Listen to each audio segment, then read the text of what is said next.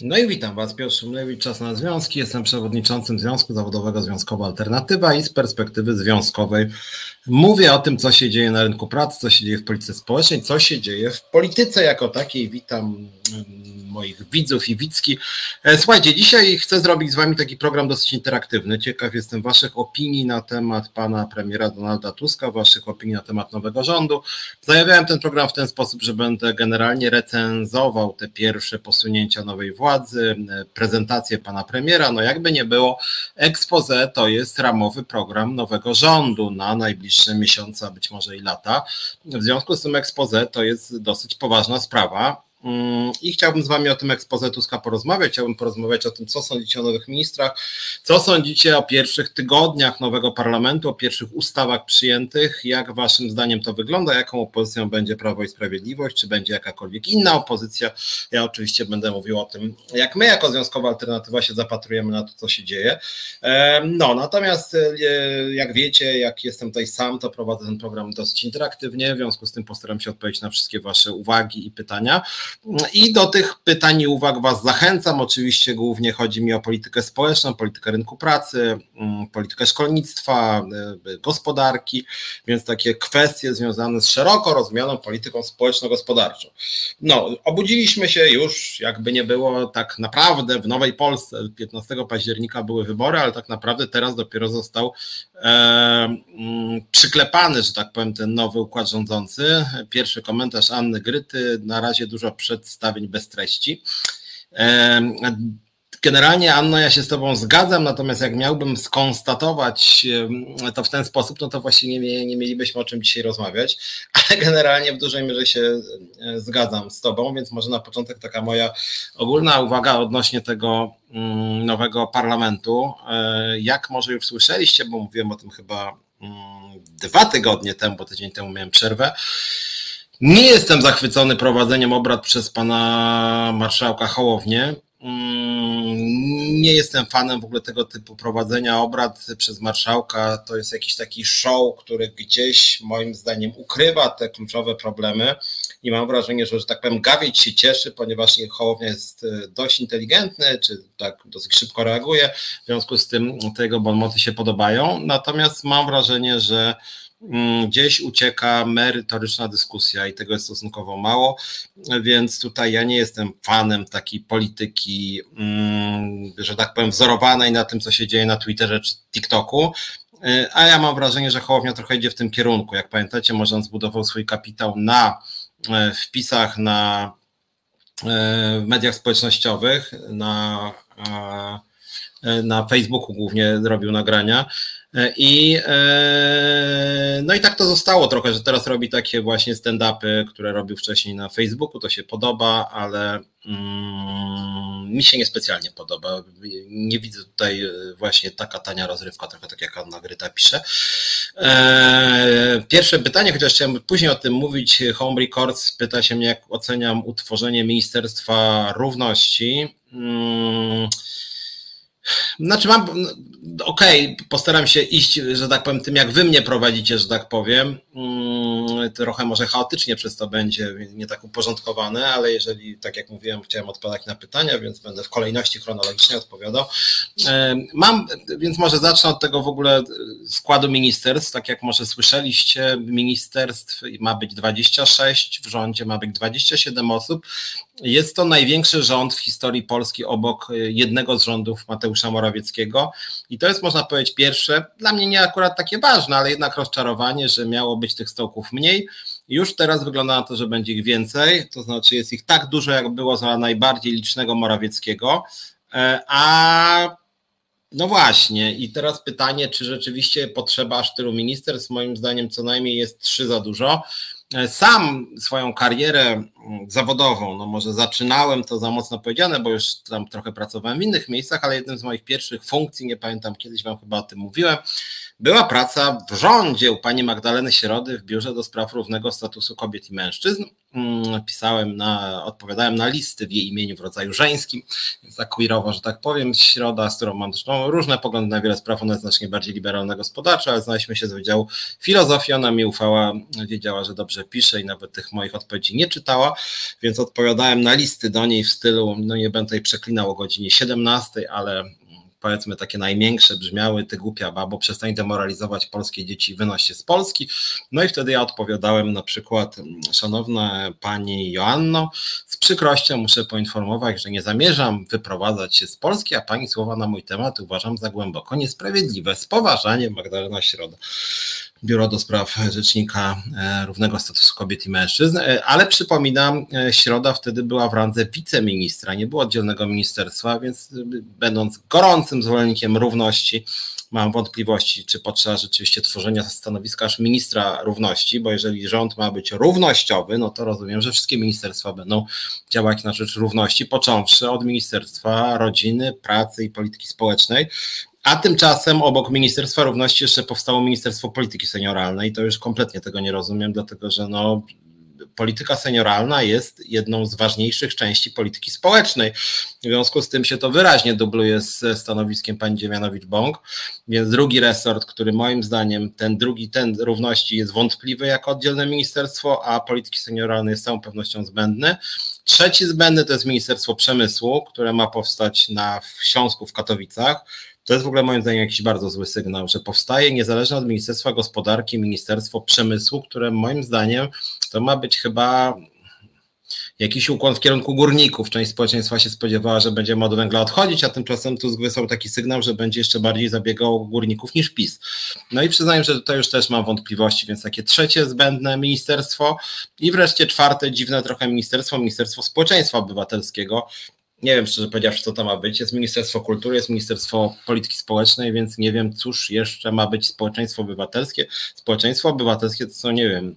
No to jeżeli rząd chce otworzyć i prowadzić dialog ze społeczeństwem, no to każde ministerstwo powinno się kontaktować ze społeczeństwem obywatelskim. Natomiast jak chodzi na przykład o obsługę różnego rodzaju grantów, no to jest Ministerstwo Nauki, jest Ministerstwo Kultury, czy jest Ministerstwo Edukacji. Więc kolejne ministerstwo, mm, moim zdaniem, trochę zbędne, dublujące się. Może chodzi też o to trochę, że będą się nawzajem psychologię wobec siebie uprawiać. Nie przez przypadek wszystkie te ministerstwa, które wymieniłem, kierują kobiety, co moim zdaniem też pokazuje trochę instrumentalne podejście do kobiet, że wymyślmy cztery ministerstwa, takie w sumie zbędne, ale będziemy mieli lepszą proporcję kobiet i mężczyzn.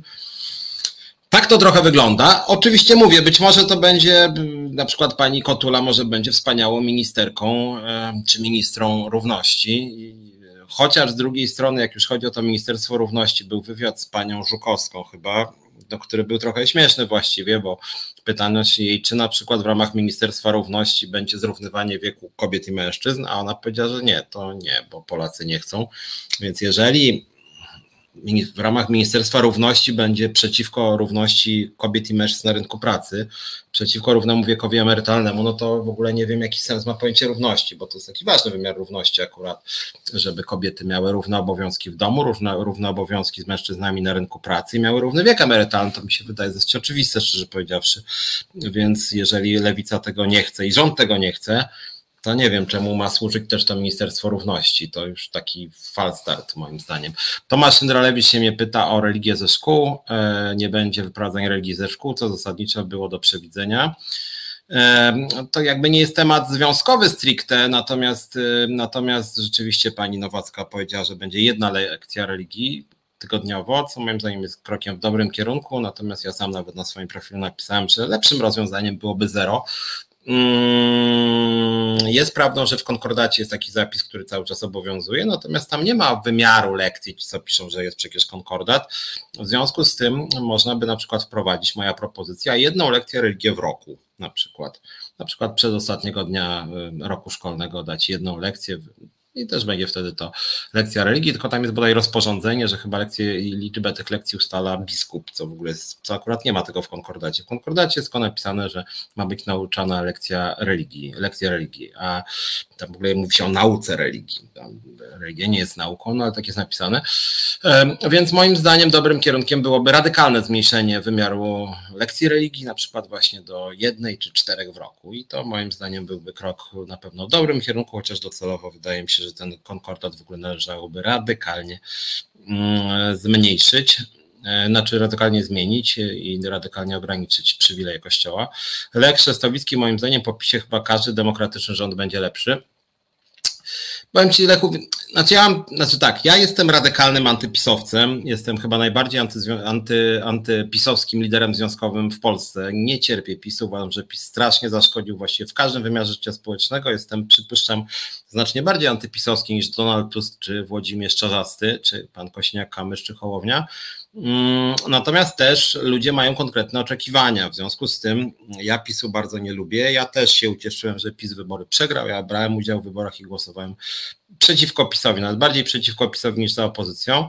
No natomiast y, to niezadowolenie elektoratu, ile ono może potrwać y, z rządów PiSu? No miesiąc, trzy, no PiS już nie będzie miał władzy, więc y, żyć odwetem mm, za długo nie będziemy i po paru miesiącach zaczną się już konkretne oczekiwania, które też my mamy jako związek.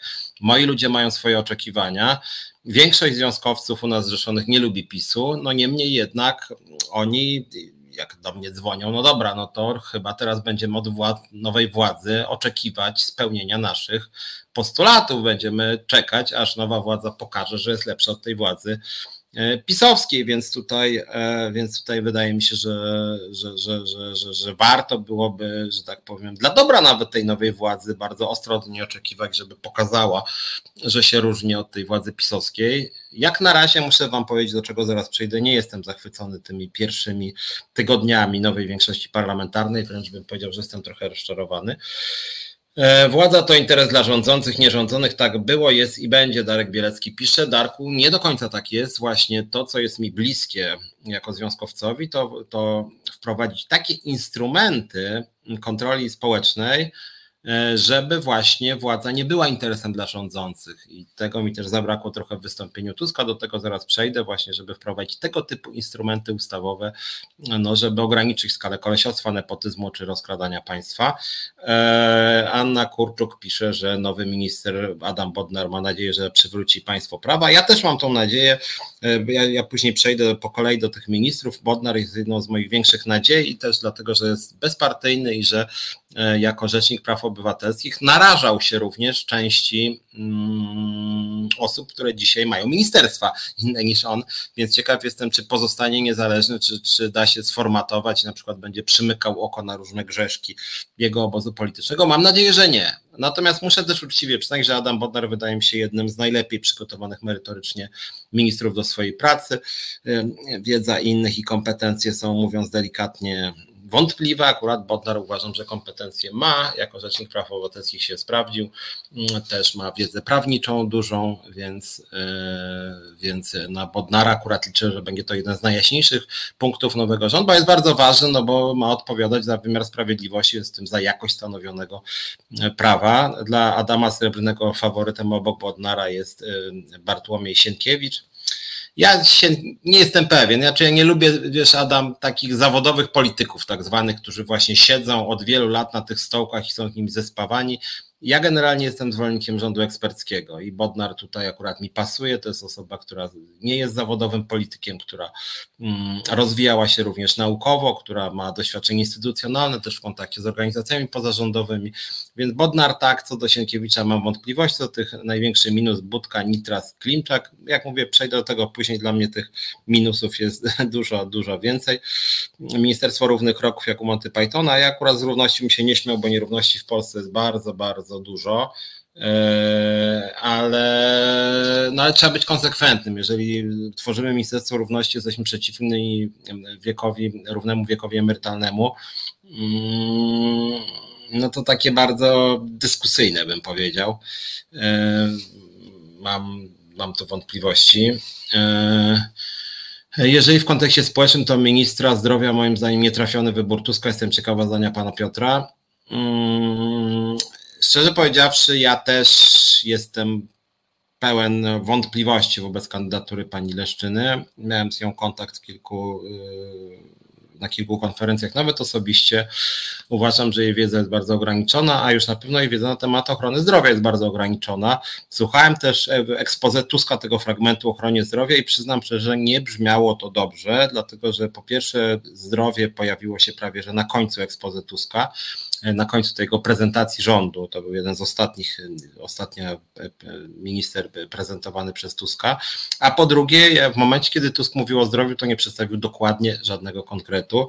I tutaj też mi tego brakowało, że jak prezentował tych ministrów, to mógł przynajmniej pokazać, że każdy, każdego ministra czy ministrę z czymś skojarzyć, tak? Jakąś kluczową ideą. A jak chodzi o zdrowie, no to polskie społeczeństwo uważa, że zdrowie jest najważniejszym wymiarem polityki państwa.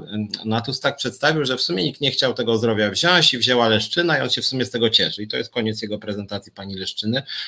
No nie brzmi to najlepiej. Ja myślałem, że jednak powie, no nie wiem, że zwiększamy wydatki na ochronę zdrowia albo zmieniamy system finansowania, albo przynajmniej wybieramy sobie jakieś obszary. Mm, zdrowia jako kluczowe. No wygląda to słabo, zarządów PiSu, jak wiecie, nastąpiła właściwie katastrofa, zapaść ochrony zdrowia, bardzo wydłużyły się kolejki do większości e, specjalistów, jakość ochrony zdrowia spadła. No takim smutnym zwieńczeniem tego, co się działo w ostatnich miesiącach i latach, pewnie część z Was zauważyła. Mamy już nową szczepionkę na najnowsze odmiany koronawirusa, strasznej epidemii, która zamordowała, że tak powiem, setki tysięcy ludzi, miliony na całym świecie. Polska fatalnie tutaj wypadła. Jest nowa szczepionka, która chroni i obecnie w Polsce nie ma jak się do niej dostać po prostu.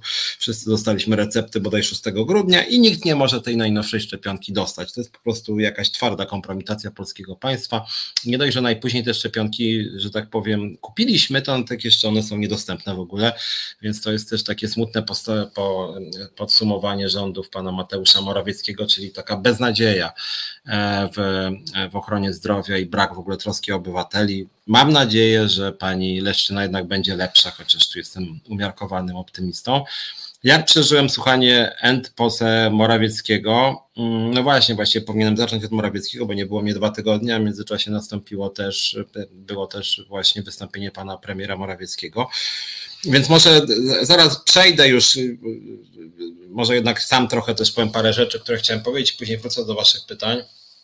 Jak chodzi o Morawieckiego, znaczy ja mam w ogóle cały czas smutne wrażenie, wam powiem, i może od tego zacznę ten dzisiejszy program, chociaż już 20 minut prawie rozmawiamy, że z przykrością widzę, że y, Prawo i Sprawiedliwość ma bardziej całościowy program niż ta nowa koalicja. Mi się ten program koszmarnie nie podoba. Uważam, że program PiSu jest szkodliwy dla Polski i niewiele trzeba, żeby prowadzić lepszą politykę. Niemniej jednak ten program PiSu jakiś jest. Jest dosyć konkretny, jest bardzo szkodliwy. Ja się z nim w ogóle nie zgadzam. Właściwie bym zlikwidował wszystkie rozwiązania PiSu, ale PiS rzeczywiście narzucił swoją agendę. Filarami tej agendy pisowskiej jest program Rodzina 500, teraz ma być Rodzina 800, plus e, dopłaty do energii, zamrożenie, e, zamrożenie cen energii, e, utrzymanie zerowych stawek VAT na żywność, dopłaty selektywne, a to do przedsiębiorców na Odrze, a to w czasie epidemii koronawirusa dopłacili ze 250 miliardów złotych. Jak twierdzą właśnie ile dopłacili, to pewnie się nigdy nie dowiemy, ale co najmniej 250 miliardów złotych.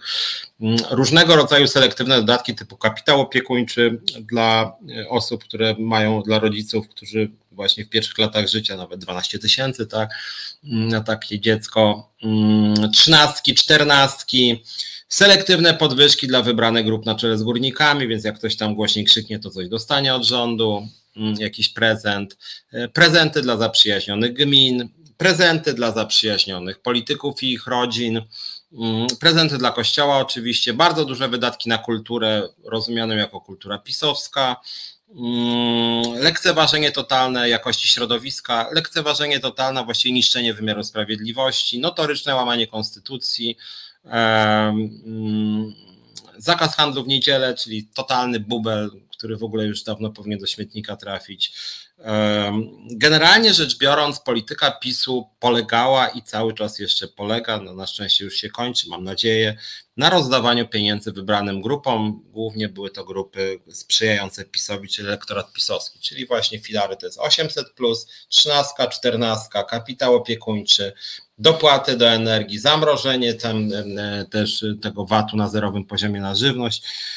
No generalnie szeroko rozumiane rozdawanie pieniędzy i absolutna katastrofa, jak chodzi o usługi publiczne, mm, lekceważenie pracowników budżetówki, lekceważenie ochrony zdrowia, niszczenie edukacji, pogarda dla szkolnictwa wyższego, pogarda dla kultury y, szeroko rozumianej wyższej, tak zwanej na poziomie sztuki ambitnej, brak jakichkolwiek układów zbiorowych, e, brak troski o zdrowe środowisko. No generalnie rzecz biorąc, ta polityka PiSu to była niszczenie wszystkiego poza rozdawaniem pieniędzy. Niszczymy państwo, rozkradamy je tak, jak się tylko da, a żeby ludzie nie byli bardzo wkurzeni, to sypnijmy czasem gotówką, żeby spacyfikować procesy społeczne, plus sypnijmy gotówką po to, żeby wygrywać kolejne wybory. I właściwie na tym, do tego sprowadzała się ta polityka e, PiSu. E, e, pan Mateusz Morawiecki w swoim nowym expose mm, chciał to trochę zmienić i chciał powiedzieć, że na przykład sympatyzuje, co w ogóle kosmos jakiś sprawami kobiet, że sympatyzuje z upodmiotowieniem młodych ludzi, coś niesamowitego zupełnie. E, przywołał też niejakiego Kaleckiego, ekonomistę socjaldemokratycznego, czy takiego jednego z ojców socjaldemokracji, więc w ogóle od czapy zupełnie. Nie ma to nic wspólnego z tym, co PiS robi. Kalecki, Kalecki proponował dokładnie odwrotną politykę niż PiS, bo on mówi między innymi o usługach publicznych i dopuszczał zadłużenie państwa po to, żeby poprawić jakość usług publicznych, więc PiS w ogóle nie szedł nigdy w tym kierunku. PiS zadłużał państwo po to, żeby rozdać trochę pieniędzy swojemu elektoratowi. To nie jest polityka kańsowska. Mm, więc poza tym jeszcze w ekspoze Morawieckiego pojawiło się trochę takich propozycji, które tak wbijały w krzesło, jak na przykład wspomniane przeze mnie. Usługi publiczne się pojawiły i to jeszcze nowoczesne, że on będzie to rozwijał. I co myślę, no pewne granice zakłamania jednak powinny być. No facet przez lata całe niszczy usługi publiczne, e, a teraz on mówi, że on będzie symbolem właśnie wysokiej jakości nowoczesnych usług. No nie, panie premierze, to jest taka ściema, w którą nie da się uwierzyć. E, więc e, Morawiecki generalnie strasznie nabredził dużo, nakłamał, namanipulował. On akurat tym jest dobry i on potrafi kłamać zupełnie, że tak powiem, bez e, mrugnięcia i bez zadrżenia.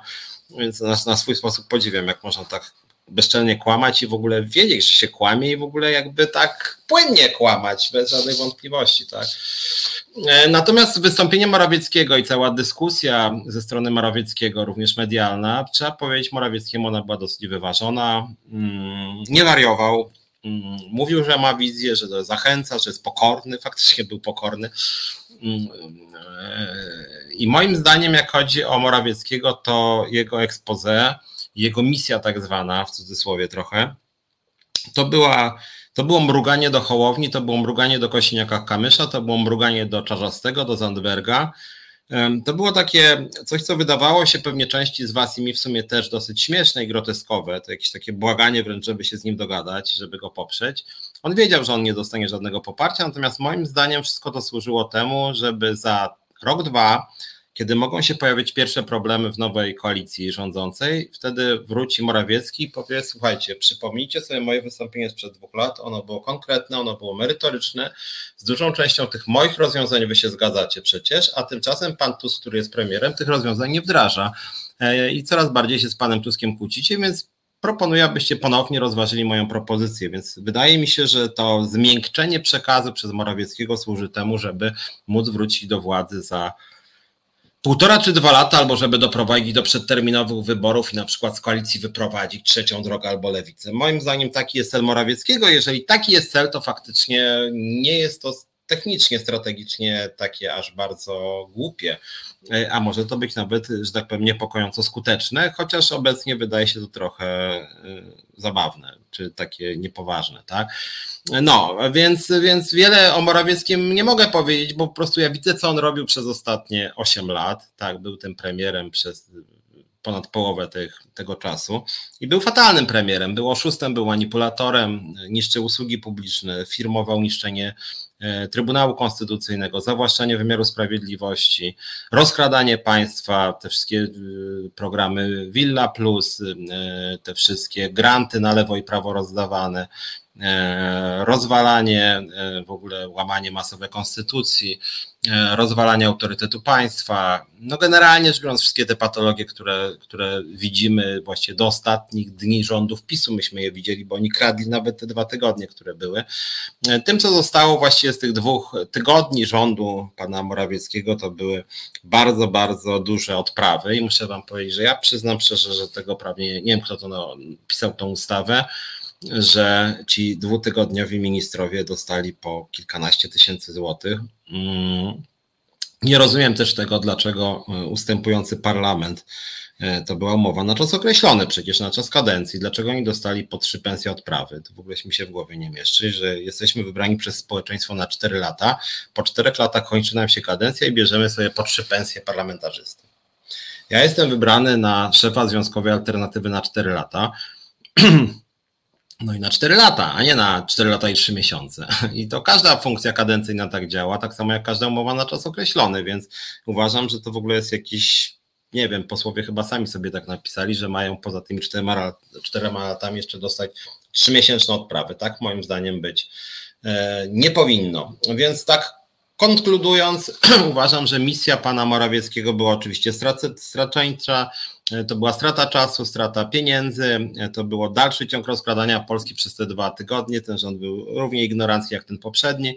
Natomiast, jak mówię, cel jest moim zdaniem bardziej długofalowy. Chodzi o to, że pan Morawiecki chce pokazać, że on jest umiarkowany, że on ma pomysły, że on jest gotowy do współpracy, czyli takie właśnie ocieplanie wizerunku i wyczekiwanie, jak się zacznie nowa większość parlamentarna kłócić. Więc to tak krótko podsumowanie tego, co się działo mm, kilkanaście dni temu, de facto również kilka dni temu.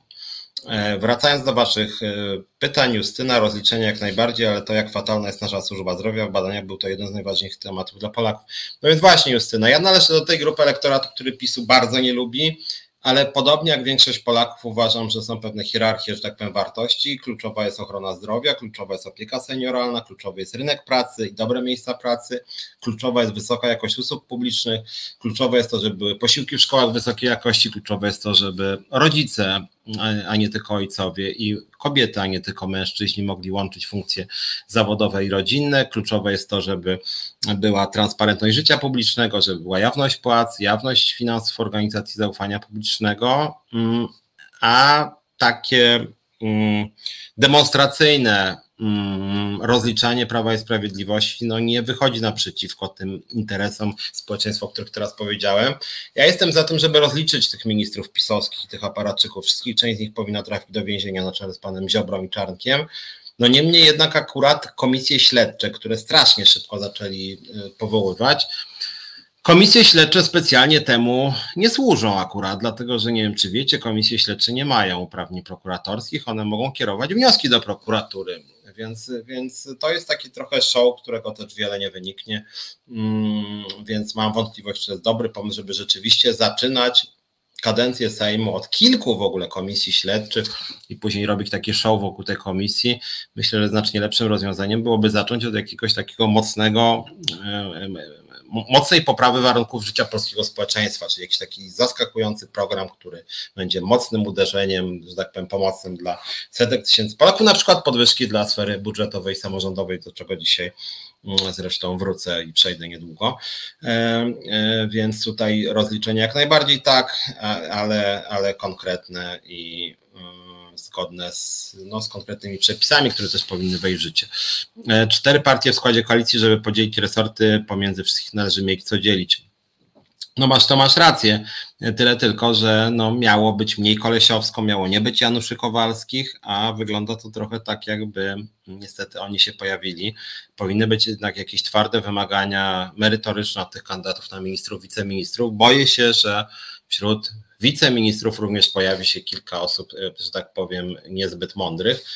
E, Piotr Strychalski, chciałbym, abyś nie miał racji z kobietami w rządzie, ale mam podobne odczucie. No właśnie, mam takie wrażenie, jak mówię, może się okazać błędne, chciałbym, żeby się okazało błędne, ale mam wrażenie, że stworzono kilka stołków pod kobiety, żeby nie było tak, że że, że ten rząd jest wyłącznie męski. Nie przez przypadek Tusk rozmnożył e, liczbę ministerstw i kobiet, kiedy, e, kiedy w rządzie tego, tym dwutygodniowym rządzie Morawieckiego było tych kobiet tam prawie połowę. Eee, Więc no więc to tak trochę wygląda, jakby poważne ministerstwa wzięli mężczyźni, a te niepoważne kobiety. Nawet tak poważne ministerstwo jak zdrowie, no Tusk poświęcił mu trzy zdania w czasie swojego expose i to na samym końcu. W związku z tym, no boję się, że niestety te kobiety zostały tak dodane trochę sztucznie, żeby, żeby, żeby nie było, że to jest taki męski rząd. Ale nie chcę przesądzać, może się mylę, może pan Dziemianowicz-Bąk albo pani Kotula e, na przykład e, okażą się bardzo ważnymi osobami w tym rządzie. Jak mówię, chciałbym. Mm, teraz wątek Żukowskiej się pojawił. Anna Kuczuk pisze, jest głupia i bezczelna. Home Record, że są śmieszne wywiady z nią. No ja muszę powiedzieć, że ja nie jestem jakimś wielkim fanem Żukowskiej. Nie wiem, co po, pod wpływem czego ona pisze swoje tweety późnymi wieczorami. Czasem to dziwnie wygląda. Swego czasu ona chyba była rzeczniczką mm, lewicy. No i wyglądało to źle, kiedy o 23.30 obrażała tam nawet partnerów politycznych i używała sformułowań no, takich niezbyt, bym powiedział, mm, wyjściowych. Eee, więc moim zdaniem ona jest takim aparatczykiem politycznym. Mm, tak mi się wydaje.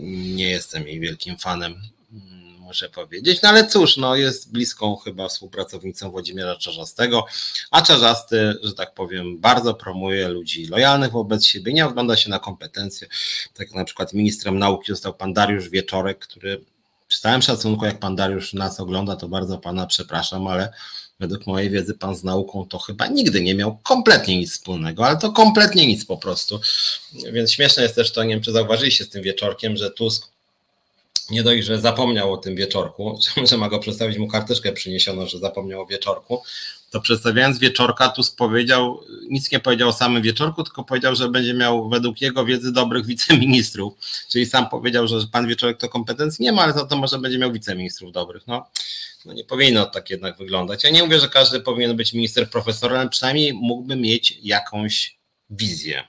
Jakąś wizję a według mojej wiedzy i wizji, no pan Wieczorek na razie przynajmniej żadnej wizji nie zaprezentował.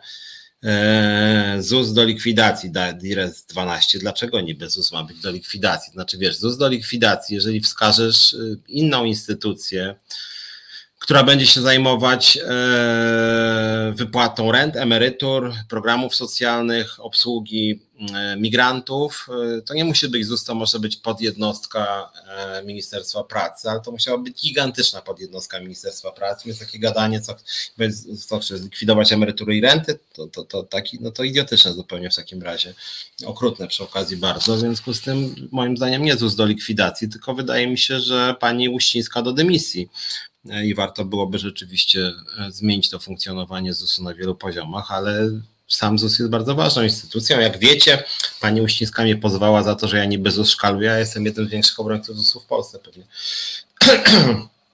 Adam, Adam krytykuje, że, że, że jest e, super resort infrastruktury odpowiedzialny za cały transport w kraju.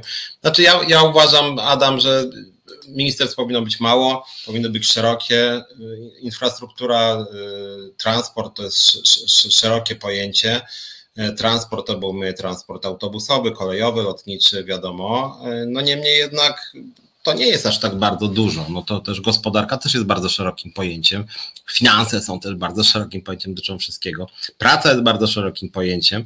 E, więc moim zdaniem akurat w ramach Ministerstwa Infrastruktury może być wiceminister do spraw transportu kolejowego, do spraw transportu lotniczego, statków, mm, ciężarówek i tak dalej. Natomiast no, tutaj bym chyba nie rozwijał, żeby to dzielić na dwa czy trzy ministerstwa. E, będziemy mieli państwo uchwał i rozporządzeń, bo ustawy mogą być wetowane, Darek Bielecki pisze. No mam nadzieję, że nie, szczerze powiedziawszy, dlatego że to byłaby kopia z rządów PiSu, który jak miał problem, jak mu się spieszyło, pamiętacie może Polski Ład, nie ład, no to właśnie wtedy premier sobie dekretował, że rozporządzeniem zmieni ustawę, co było niezgodne w ogóle z prawem, niezgodne z konstytucją, robią, robiło to chaos prawny i e, no i mam mam nadzieję, że ta nowa władza nie będzie posługiwać się uchwałami, rozporządzeniami w jakimś takim, że nie będą tego normalizować, powiem tak.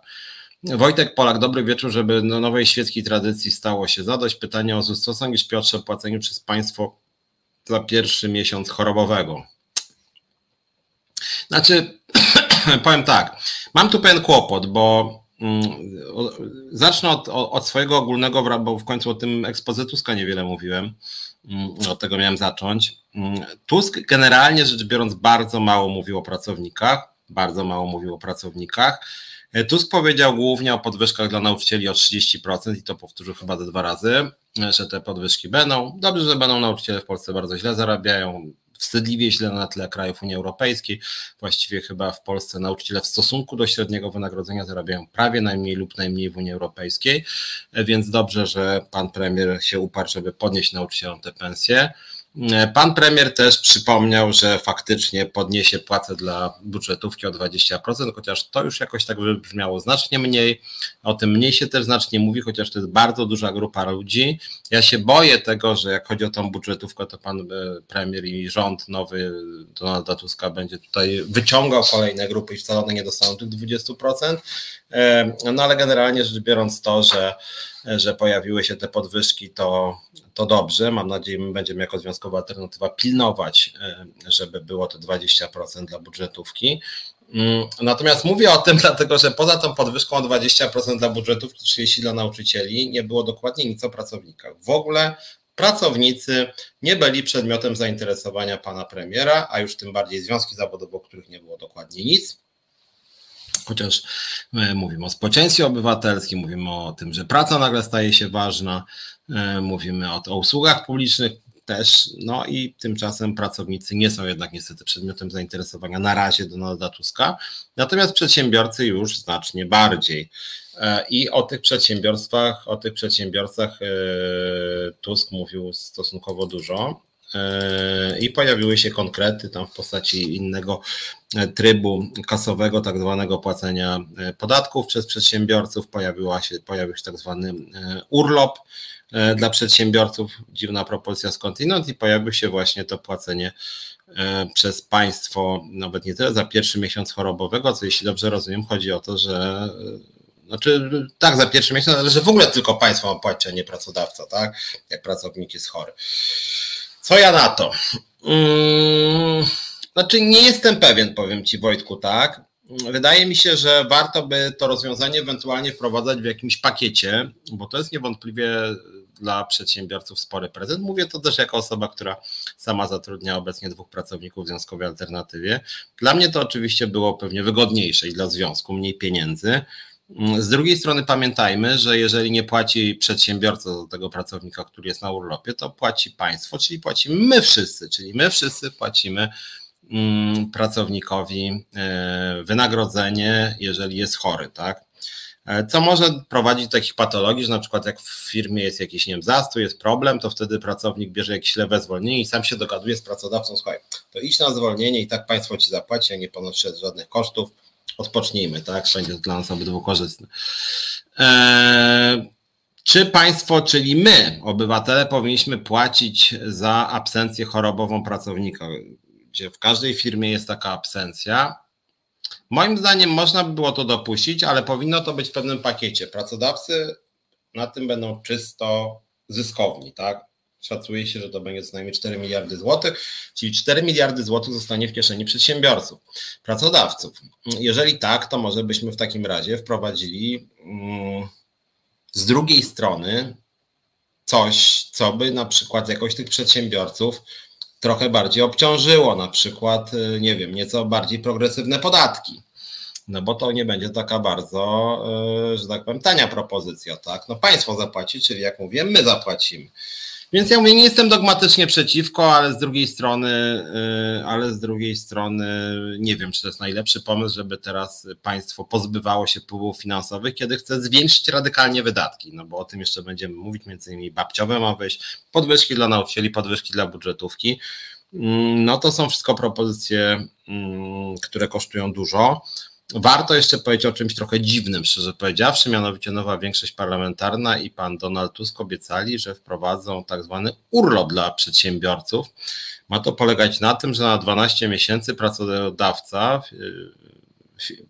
samozatrudniony też, ma prawo nie płacić jednej składek emerytalno-rentowych, tak? I ma prawo wtedy, krótko mówiąc, sobie odpocząć. Czyli jak firma przez miesiąc nie działa, to wtedy pracodawca nie płaci składek.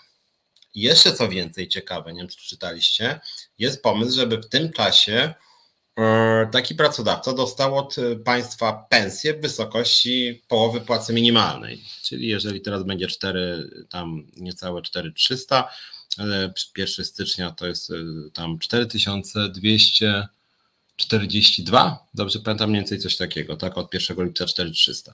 No więc połowa to jest tam nieco ponad 2100 brutto, no ale słuchajcie, to jest jakaś taka konstrukcja bardzo uprzywilejowująca pracę przedsiębiorców, mianowicie jak masz firmę, to wyjeżdżasz sobie na wakacje, jeszcze państwo w tym czasie ci daje ponad 2000 zł, tak, mm, jak jesteś samozatrudniony. Mm, więc no i nie płaci się składek. No generalnie akurat to coś, może coś wybrać z tego, no bo jeżeli na przykład pracownik wyjeżdża na wakacje, no to od niego są odprowadzane składki.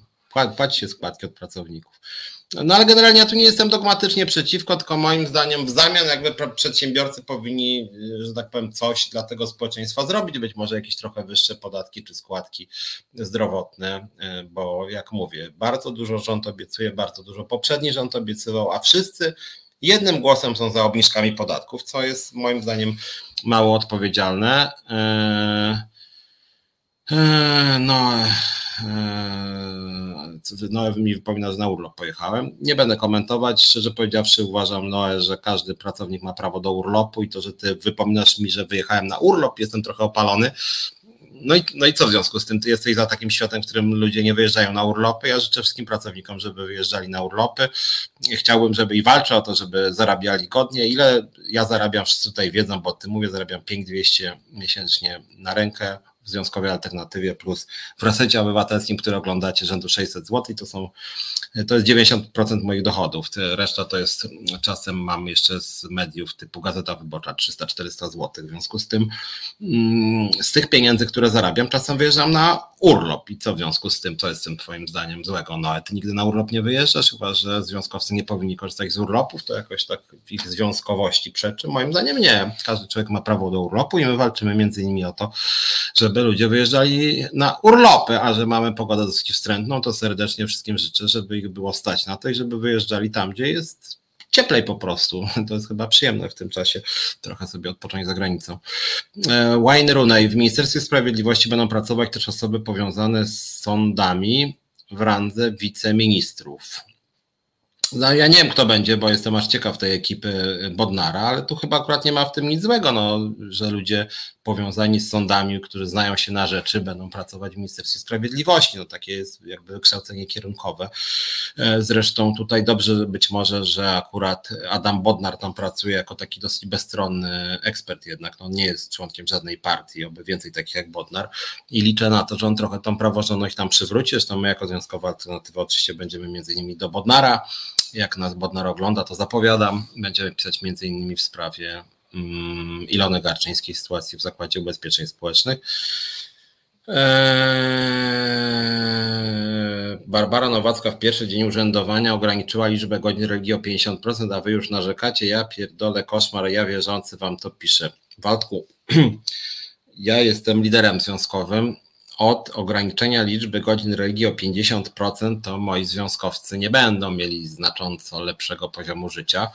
Mm, miło mi, że będzie mniejsza liczba godzin religii, chociaż moim zdaniem warto byłoby po prostu lekcję religii znieść. No niemniej jednak, e, nawet jakby Nowacka zniosła lekcję religii, to dlaczego ja miałbym być zachwycony polityką całego rządu? Przypominam Ci, Waldku, że pan Donald Tusk sformułował 100 obietnic, że było bardzo dużo obietnic lewicy, również i Hołowni. Miała być naprawdę dobra zmiana i to bardzo szybko mówiono, że duża część tych rozwiązań, które proponowano, wejdzie w pierwszych dniach. Bardzo dużo mówiono o pierwszych studniach więc mamy prawo chyba do oczekiwań. I teraz ja wracam, bo kilka z was, kilkoro z was już mnie krytykowało, że rząd, rządu nie ma, ja już go krytykuję. Teraz już jest, ale jest powiedzmy od doby. W związku z tym, no dlaczego, yy, dlaczego ja jestem taki krytyczny? No słuchajcie, no a kiedy ja mam czegoś żądać od rządu? No chyba właśnie teraz, bo oni teraz przyjmują ramowe rozwiązania, teraz zbierają się personalnie, dobierają ludzi pod konkretne rozwiązania, to co ja mam przeczekać miesiąc, jak oni już przyjmą wszystkie rozwiązania i wtedy powiem, o kurczę, w ogóle żeście nie uwzględnili tych moich, no to oni powiedzą, no dobra, ale ty właściwie nie mówiłeś o tych swoich, no to właśnie chyba dobry jest moment, żeby teraz żądać. Dlaczego mamy nie narzekać poza tym? No po prostu na przykład pracowników budżetówki i samorządów głodzono ostatnie trzy lata w sposób potworny. Spadły realne wynagrodzenia pracowników wielu branż o nawet ponad 20%. Mm, ja mam teraz siedzieć cicho, bo Nowacka powiedziała, że ograniczy liczbę godzin o połowę religii. No, Waldku, no nie przesadzaj. No. Jestem związkowcem poza tym. Lekcje religii nie są tutaj jedyną rzeczą e, i najbardziej priorytetową. E, zgoda, że nie, na tę szczepionkę nie idzie się zarejestrować, też sprawdzałem, próbowałem, co jak mówiłem jest mm, niestety smutną, e, smutnym wyrazem tego, jak polskie państwo działa. E, nie wiem, co ty, Waldku, już drugi raz chyba coś mi wypomina, że gdzieś źle mi było na urlopie e, i ja dlatego narzekam. Nie, ja, ja, ja lubię urlopy i dobrze, tylko urlop zresztą nie jest tematem programu. Jestem za jawnością płaca, ale nie za tym, że to nie jest jakaś wiwa, gdzie ja opowiadam historię swojego życia, tylko mówię o problemach związkowych. Natomiast ja nie jestem rozgoryczony po urlopie, tylko jak krytycznie opiniuję deklarację nowej większości parlamentarnej. E, i co, jak miałbym jakby zły urlop, to wtedy bym krytykował, a dobry to bym chwalił rząd. To co, jak człowiek wraca z urlopu, to wtedy chwali rząd? To, to tak, myślisz, że tak działa Waldek? Chyba nie. E, przynajmniej nie u mnie. No ja staram się być rzeczowy i konkretny, niezależnie od tego, czy mi jest dobrze na urlopie, czy źle i niezależnie od tego, jak się czuję też prywatnie. No, staram się być odpowiedzialny, zresztą program Związkowe Alternatywy dostępny na stronie jest od roku 2019, więc tutaj też po prostu porównuję to, co mówią kolejne rządy z naszym programem i muszę powiedzieć, że na razie, jak chodzi o ten nowy rząd, o czym też, do czego też dzisiaj wrócę jeszcze, wygląda tak średnio, powiem po prostu, tak. Eee, związane funkcje ministra e, sprawiedliwości z prokuratorem generalnym zaskoczyło mnie mocno. Co prawda sprawczości zero scydował nasz prokuratora krajowego, jednak jakiś szmer niepokoju pozostaje. No właśnie, znaczy wiem, że teraz e, ciekaw jestem, czy, czy nowa większość parlamentarna rozdzieli te funkcje ministra sprawiedliwości, prokuratora generalnego. Ja słyszę, że póki co Bodnar ma być również prokuratorem generalnym. No miało się to szybko zmienić. Zobaczymy, czy się zmieni. Chciał, no liczę na to, że jednak Bodnar nie da się tak szybko sformatować i, e, i, i, i rozdzielone zostaną te dwie funkcje ministra sprawiedliwości i prokuratura generalnego. No takie były obietnice. Więc byłaby plama, jakby Bodnar sam, że tak powiem, nie dążył do zmiany tego stanu rzeczy. Problem jest taki, że głównym czynnikiem decydującym o awansie na ministra jest pozycja w partii, niekompetencje. No też tak uważam. No, ja zwróciłem uwagę na tego wieczorka od ministra, Ministerstwa Nauki, no bo naprawdę to jest człowiek, który nie ma nic zupełnie wspólnego z nauką, nic, chyba kompletnie nic nigdy, a który jest zaufanym Włodzimierza Czarzastego, więc to akurat wygląda średnio. No miała być inna jakość tych ministrów, a na przykład jak chodzi o naukę, nie widzę tutaj przełomu. Jak chodzi o zdrowie, pani Leszczyna sorry, ale też jak chodzi o sport, no nie wiem, co ma Nitra wspólnego ze sportem, szczerze powiedziawszy. W sumie to nie za wiele. Jak chodzi o mm, klimat, no to też ta pani od, od, od Szymona Hołowni tak nie do końca. Zresztą Falsa zaliczyła z tymi e, Henning Kloska z tymi wiatrakami. Więc właściwie można by było długo wymieniać, co Masienkiewicz z kulturą też nie jestem pewien, Kośniak Kamysz z obroną. E, więc tych ministrów, którzy mają kompetencje, no wydaje się być ograniczona liczba. Dlatego jeszcze usłyszałem, że każda partia z tych dużych podmiotów nowej większości ma mieć swojego wiceministra w każdym ministerstwie. No to 27 razy 4 no to grubo ponad stuwa będzie tych wiceministrów. No jeżeli tak, to wyglądałoby to kiepsko, bo miało się to zmniejszyć i miało być mniej partyjniacko, miało być mniej kolesiowsko, miało nie być Januszy Kowalskich, więc no może będzie lepiej, ale na razie deklaracje nie brzmią do końca optymistycznie, muszę powiedzieć. Yy, dobrze by jednak było, żeby było bardziej merytorycznie, żeby było więcej yy, yy, ekspertów. O, Rafał Czaj się zaszczepił na Nowa Ksowit, ten XBB to jest zaszczepiony. No niestety w Warszawie jej nie ma, przynajmniej ja nie wiem gdzie, bo szukałem, nigdzie nie ma. Mm, stanowisko nowego rządu niejasne co do Ukrainy, żadnych konkretów ekspozy, strajk na granicy się zagęszcza. E, no ja mam też wątpliwości odnośnie podejścia do Unii Europejskiej, bo Donald Tusk jest przeciwko po prostu zacieśnianiu się integracji europejskiej, e, więc tutaj też jestem trochę zaniepokojony tym podejściem Tuska do, do Unii, że ono wcale nie jest zbyt pozytywne tak naprawdę do integracji europejskiej. Natomiast niewątpliwym plusem, żeby nie było, że jestem tylko krytyczny, jest to, że bardzo twardo Tusk powiedział, że sprowadzi, że tak powiem, w krótkim czasie pieniądze z KPO i niezależnie od tego, co tutaj będzie gadać PiS, że tutaj y, komisja chciała uwalić pisowski rząd, że to nie chodziło w ogóle o praworządność, tylko o ten zły rząd. Co jest prawdą, może sobie spekulować Tusk, może spekulować Kaczyński, może spekulować Morawiecki, natomiast jeżeli rzeczywiście w krótkim czasie Donald Tusk odblokuje pieniądze z KPO, to znaczy, jest skuteczny, że ma lepsze stosunki z Unią Europejską niż PiS, a w związku z tym, że czyni, że tak powiem, dobro dla Polski w postaci odblokowania środków z KPO, które to środki dotyczą bardzo, bardzo ważnych obszarów życia społecznego, związane z polityką klimatyczną, z polityką energetyczną, e, z bezpieczeństwem, e, z różnego rodzaju ułatwieniami też dla osób z niepełnosprawnościami, z usługami publicznymi, więc te pieniądze z KPO są nam strasznie, strasznie, strasznie potrzebne. I jeżeli rzeczywiście Tuskowi akurat to się uda odblokować, to to na pewno będzie rzecz dobra. Tutaj jakby nie mam jakichś krytycznych, że tak powiem, uwag. Myślę, że akurat Tusk ten pieniądze odblokuje i jak mówię, bardzo dobrze, bardzo się z tego powodu cieszę. To się Tuskowi mm, gratuluję. Mm, w ostatnich miesiącach też PiS strasznie popsuł nasze stosunki z Ukrainą. Liczę na to, że, że nowa ekipa rządząca te stosunki naprawi. Natomiast jak chodzi o tych, mm, o tą sytuację przy granicy, no to to też trzeba sobie uczciwie powiedzieć. No, albo chcemy, żeby Ukraina weszła do Unii Europejskiej, albo nie. Jeżeli chcemy, żeby Ukraina weszła do Unii Europejskiej, no to powinniśmy się pogodzić z tym, że Unia Europejska ma wspólny rynek, rynek rolny między innymi, i to, że Ukraina ma bardzo dużo produktów rolnych, sorry, ale w takim razie negocjujmy z Unią, żeby można nam dawała większe dopłaty, ale jak Ukraina wchodzi do Unii Europejskiej, no to otwieramy rynek dla niej a nie po prostu jak się pojawiają produkty z Ukrainy jeszcze objętej wojną, to my nagle mówimy, że dobrem Polski jest to, żeby w ogóle zablokować granice z Ukrainą i tym samym właściwie współpracować z Rosją. No sorry, ale trzeba być uczciwym. No, jak, jak chcemy rzeczywiście wychodzić naprzeciwko oczekiwaniom europejskim Ukrainy, no to w takim razie mogą być tego koszty pewne dla Polski. No bywa, sorry, no taka, taka jest polityka, no. A, a sytuacja Ukrainy no, nie jest dobra, mówiąc delikatnie. E, kiedy PiS obejmował władzę w 2015 roku, jeszcze bardziej nie miał spójnego programu, a jedynie niebieską teczkę szydło, której nie wolno było otwierać. Znaczy miał 500 plus, no tak, to był taki ramowy, mm, ramowa darowizna, że tak powiem, dla społeczeństwa. Jak wiecie, ja jestem bardzo krytyczny wobec 500 plus. Ja uważam, że trzeba było być przeciwny temu programowi, że trzeba było przedstawiać swoją wizję, trzeba było przedstawiać alternatywę i cały czas tak też uważam. A niestety jest tak, że minęło 8 lat, Wygrała opozycja wybory i zamiast powiedzieć ograniczamy to 800, plus, ograniczamy to pisowskie rozdawnictwo, ograniczamy to 500, plus, wprowadzamy na przykład kryterium dochodowe i nie tylko nie wprowadzamy 800, plus, ale ograniczamy 500, plus, i mamy z tego 40 miliardów do przodu, bo obecnie już 800 plus będzie kosztować 62-3 miliardy, z tego co dobrze pamiętam.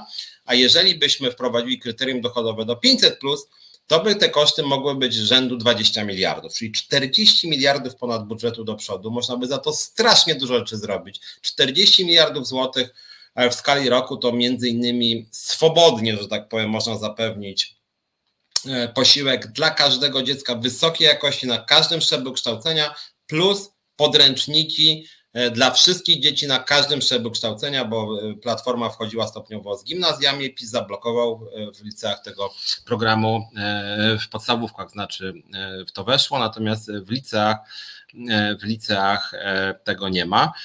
W związku z tym, moim zdaniem, rzeczywiście nowa koalicja powinna ograniczyć to 800, a tymczasem lewica i koalicja po prostu nie, mogliby umierać za 800 plus. To jest coś niesamowitego. Jest się głupie i żenujące trochę, że, że koalicja e, przedstawiła ten program 800 plus jako swój. No to jest pisowski program, to nie jest program koalicji ani lewicy i w ogóle wstyd, że oni tego aż tak ostro bronią. Dzień dobry, chcę dodać chomik buszujący w zbożu. Dodałabym do programu PiSu mobbing, folwarczne zarządzanie i kompetencja. To oczywiście tak, w związku z tym dlatego przypominam, Już w przyszłym tygodniu, a może jeszcze w tym, e, będziemy wysyłać pisma do kolejnych ministrów, począwszy od pani Dziemianowicz-Bąk. Jak nas ktoś ogląda od Dziemianowicz-Bąk, czy sama Dziemianowicz-Bąk, to od razu informuję. Niedługo do pani napiszemy w sprawie tego, co się dzieje w ZUS-ie, łamaniu praw pracowniczych, czy zamierzacie coś z tym zrobić, czy w trybie pilnym zmienicie panią Gertrudę Uścińską, czy cofniecie procesy przeciwko nam, czy przywrócicie do pracy panią Ilonę Garczyńską. To będą pytania na początek e, pierwszych dni, że tak powiem, pani Dziemianowicz-Bąk. Napiszemy w tej sprawie też do e, ministra Bodnara prawdopodobnie, on też powinien się zająć tą sprawą i skierujemy wniosek o um, uruchomienie postępowania w sprawie popełnienia kilku przestępstw z panią Gertrudę Uścińską, łamanie ustawy o związkach zawodowych, za co grożą, grozi odpowiedzialność karna.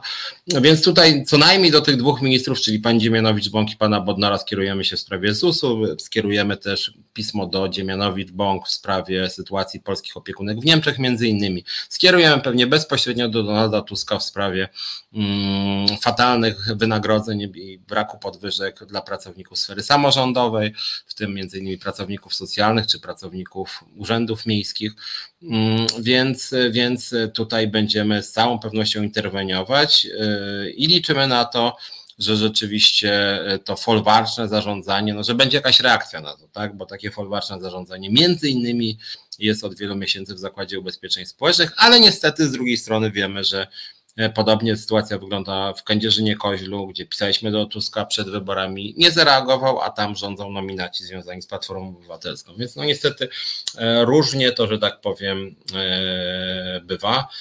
Eee, ekspoze Morawieckiego było niespójne, było kłamstwem. Mm, nie ma takiej granicy kłamstwa, której on by nie potrafił przekroczyć. No, znaczy nie jest oszustem, oczywiście, że tak, uczynił z kłamstwa narzędzie polityczne, tu się z chomikiem buszującym zbożu zgadzam. Natomiast z drugiej strony rzeczywiście mam wrażenie, że dosyć sprytnie balansował tak, że kłamał, kręcił, manipulował, ale z drugiej strony brał jako swoje propozycje lewicy czy trzeciej drogi i chciał pokazać, że on jest zawsze gotowy do współpracy, chociażby na przykład nie dzisiaj, to za rok czy, czy za dwa.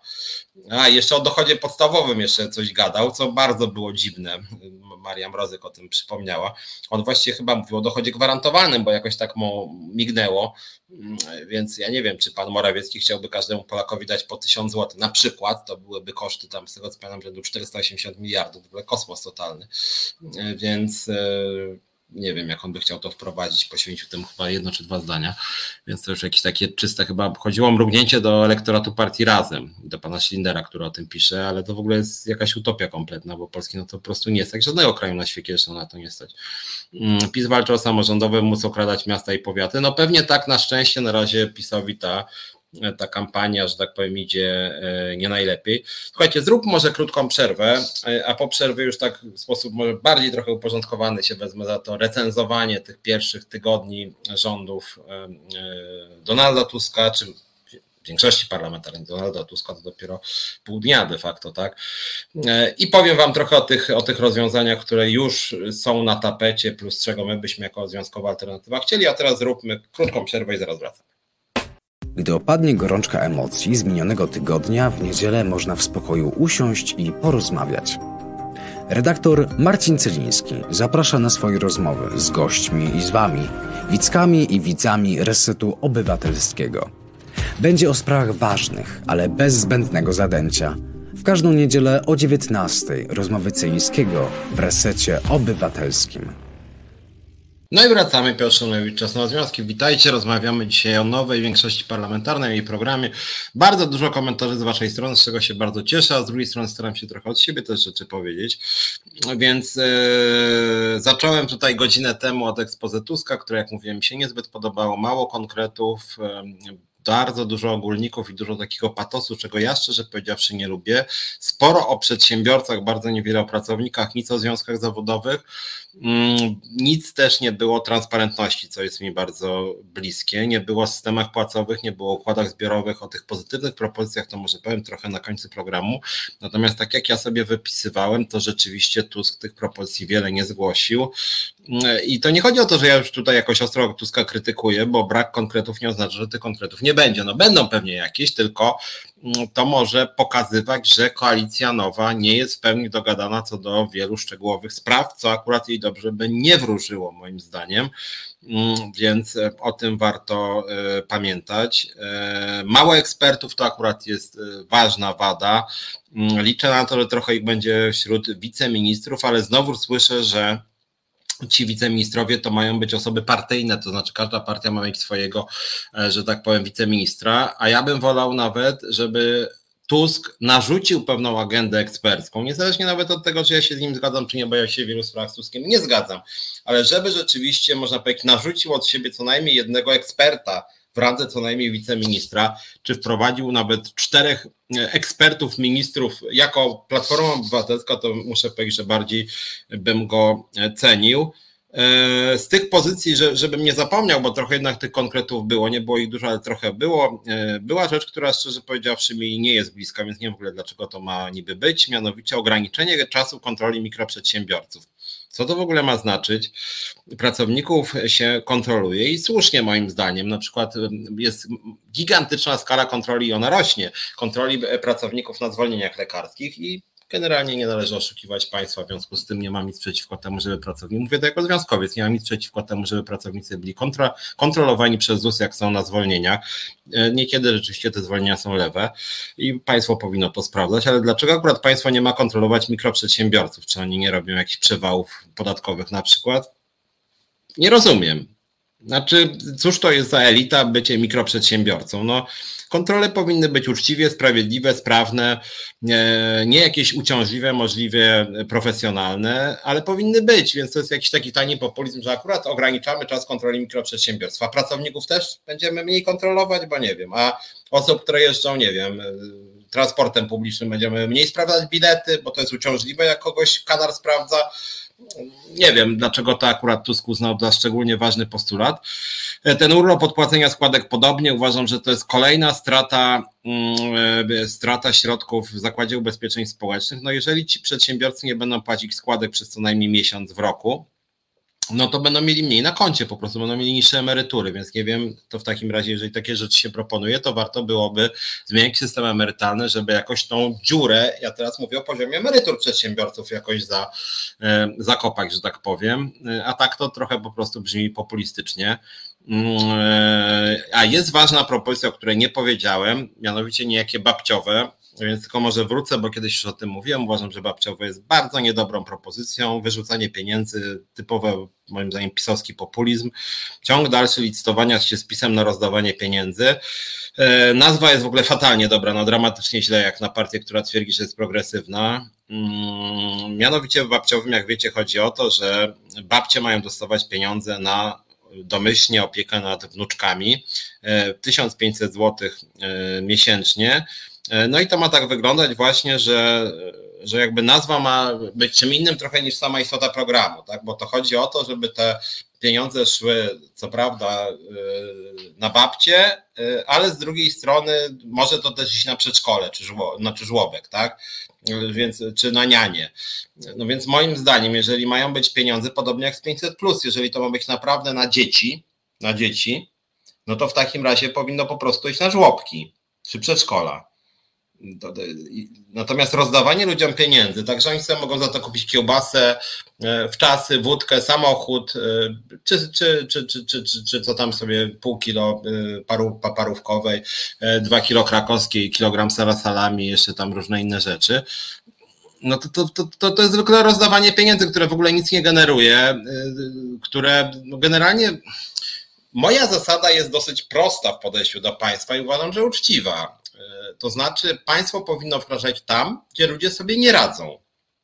Czyli na przykład ochrona zdrowia, szkolnictwo, to są te obszary, gdzie państwo lepiej będzie działać niż poszczególni obywatele, przy okazji taniej zresztą, tak? Dlatego organizujemy państwowe szkolnictwo, państwową ochronę zdrowia, dlatego między innymi powinniśmy odgórnie poprzez państwo zajmować się troską o zdrowe środowisko, a jest tym dramatycznie źle i coraz gorzej. W Polsce jesteśmy już, z tego co wiem, siedem najbardziej zanieczyszczonych miast e, w Unii Europejskiej to są polskie, więc katastrofa po prostu. I na tym obszarze państwo działa lepiej niż jednostki i tutaj powinniśmy płacić podatki po to, żeby tym tym właśnie zajmowało się państwo, czyli mówię edukacja, transport publiczny, e, ochrona zdrowia, opieka senioralna, posiłki w szkołach i tak dalej, mógłbym długo wymieniać. Natomiast nie rozumiem trochę polityki polegającej na tym, że państwo zabiera nam pieniądze z podatków i bez kryterium dochodowego rozdaje te pieniądze ludziom. Czyli zabiera po to, żeby oddać. Podatki są mało progresywne, to znaczy biedni płacą niewiele niższe podatki niż bogaci, bo jak chodzi o składki, to one są degresywne, czyli ludzie po przekroczeniu 30-krotności średniego wynagrodzenia w Polsce się przestaje płacić składki, co oznacza, że bogaci łącznie ze składkami płacą niższe podatki niż, niż ci najbiedniejsi, więc jest to nie, nie, ma tu progresji, tak? Że nie jest tak, że im jestem, im więcej zarabiam, tym niższe płacę składki. E, więc państwo nam zabiera pieniądze ze składek i podatków po to, żeby później przekazać nam pieniądze niezależnie od kryterium dochodowego. I na tym się opiera 500, plus, na tym się opiera 800, plus i na tym ma się opierać babciowe. Więc ja przyznam, nie kumam tego typu logiki. państwo zabiera pieniądze po to, żeby dać pieniądze. Ja bardzo chętnie bym płacił nawet wyższe podatki niż obecnie, mm, po to, żeby była lepsza ochrona zdrowia, żeby było lepsze szkolnictwo, żeby była e, lepsza jakość środowiska, lepszy transport publiczny, tym wszystkim powinno się zajmować państwo. Ale zabierać pieniądze z podatków po to, żeby zwracać te pieniądze wybranym grupom przez siebie, no to już sorry, ale nie kumam, dlatego jestem przeciwnikiem tak zwanego babciowego, przeciwnikiem 500, plus, przeciwnikiem 800 plus i przeciwnikiem tego całego pisowskiego rozdawnictwa, które Platforma chce kontynuować. E, babciowe to też jest drogi pomysł, niemądry, kosztowny, więc znacznie lepszym rozwiązaniem, jak mówię, byłoby na przykład wspominane przeze mnie podniesienie wynagrodzeń w sferze samorządowej, a nie tylko budżetowej, bo o samorządach nikt prawie nie pamięta, a obniża się podatki, e, przez co obrywają też właśnie pracownicy samorządów, bo oni są finansowani z podatku PIT, więc jakby jeszcze Platforma zrealizowała te 60 tysięcy kwoty wolnej, to byłaby już totalna katastrofa, więc ja jestem również totalnym przeciwnikiem obniżania podatków PIT, bo to jest zapaść samorządu, więc moim zdaniem priorytetami właśnie powinny być pensje w budżetówce, pensje w sferze samorządowej, mm, poprawa jakości usług publicznych i to powinny być moim zdaniem priorytety, tak? Natomiast to, że Tusk sobie akurat wybrał po pierwsze jakieś dziwne wsparcie dla przedsiębiorców w postaci zwalniania ich ze składek, zgoda, Waldku, masz rację, nie PO, tylko koalicja. Wszyscy rzeczywiście chcą, akurat tutaj to chyba lewica jest najbardziej że tak powiem, hura optymistycznie do 800 plus nastawiona, żeby już podwyższać, już najlepiej tysiąc jeszcze. Dla mnie to jakiś absurd jest w ogóle sprzeczny całkowicie z poglądami europejskiej socjaldemokracji, która nie stawia na rozdawanie pieniędzy, tylko stawia na usługi publiczne przeze mnie wspominane, więc ja jestem tu socjaldemokratą, a partia Razem czy pan Czaczasty z socjaldemokracją wiele wspólnego nie mają moim zdaniem w polityce społecznej, mm, więc to są jakieś dziwne propozycje. E, ale uważam, że babciowe nie jest mądrym pomysłem. Te prezenty dla przedsiębiorców są też średnio mądre, szczególnie właśnie, a jeszcze, jeszcze Tusk by chciał, żeby oni jeszcze dostawali na tym urlopie od państwa połowę płacy minimalnej, czyli prezent 2000 tam 2100 zł e, nas jako podatników dla przedsiębiorców za to, że chcieli sobie firmę założyć. No też jest to dyskusyjne moim zdaniem. I właściwie z tego, co ja wymieniłem, aha, i były jeszcze dwie ustawy, które mówiłem o tym chyba już dwa tygodnie temu, trochę falstarty nowej większości parlamentarnej, czyli idiotyczna ustawa o handlu w niedzielę, która wprowadzała e, chyba prezydent podpisał ustawę, e, zaraz chyba 4 grudnia podpisał pan Andrzej Duda ustawę zmieniającą ustawę o handlu w niedzielę, czyli 4 grudnia formalnie przyjęto ustawę, która sprawiała, że 10 grudnia w niedzielę pracownicy handlu wszyscy szli do, do roboty.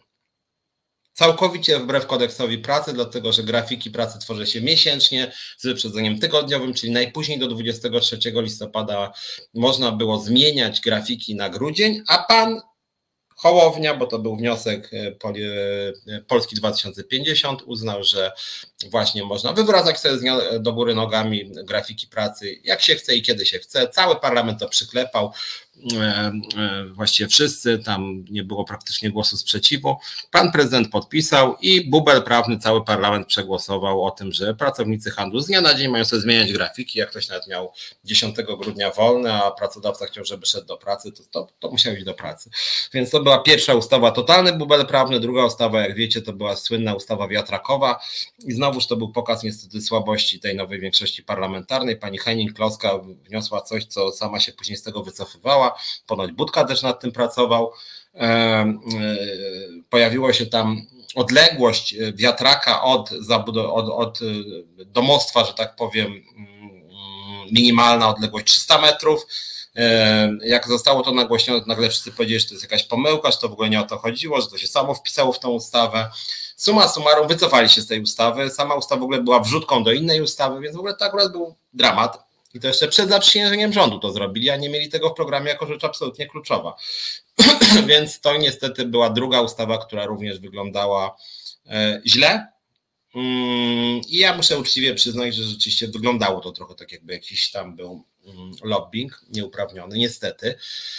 A szkoda, dlatego że uważam, że rzeczywiście warto by odchodzić od węgla i rozwijać inne formy, e, inne formy energii. Mm, w tym wiatrową, a obecnie się wycofano z tej ustawy wiatrakowej i moim zdaniem, jak znam życie, to ona teraz długo w ogóle nie wejdzie.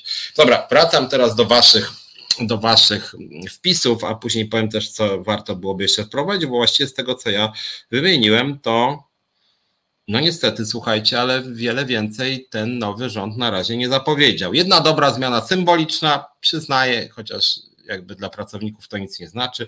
Agnieszka Dziemianowicz-Bąk zapowiedziała, że nie będzie już Ministerstwa Rodziny i Polityki Społecznej, będzie Rodziny, Pracy i Polityki Społecznej. Myśmy od dłuższego czasu już mówili, że ta nieobecność pracy jest trochę wstydliwa, natomiast ja uważam, że w ogóle trzeba by wyrzucić z nazwy rodzinę, bo cóż to w ogóle w Polsce nie jest podstawową jednostką rodzina, tylko jednostka. Więc moim zdaniem powinno być Ministerstwo Pracy i Polityki Społecznej albo polityki społecznej, której częścią jest praca.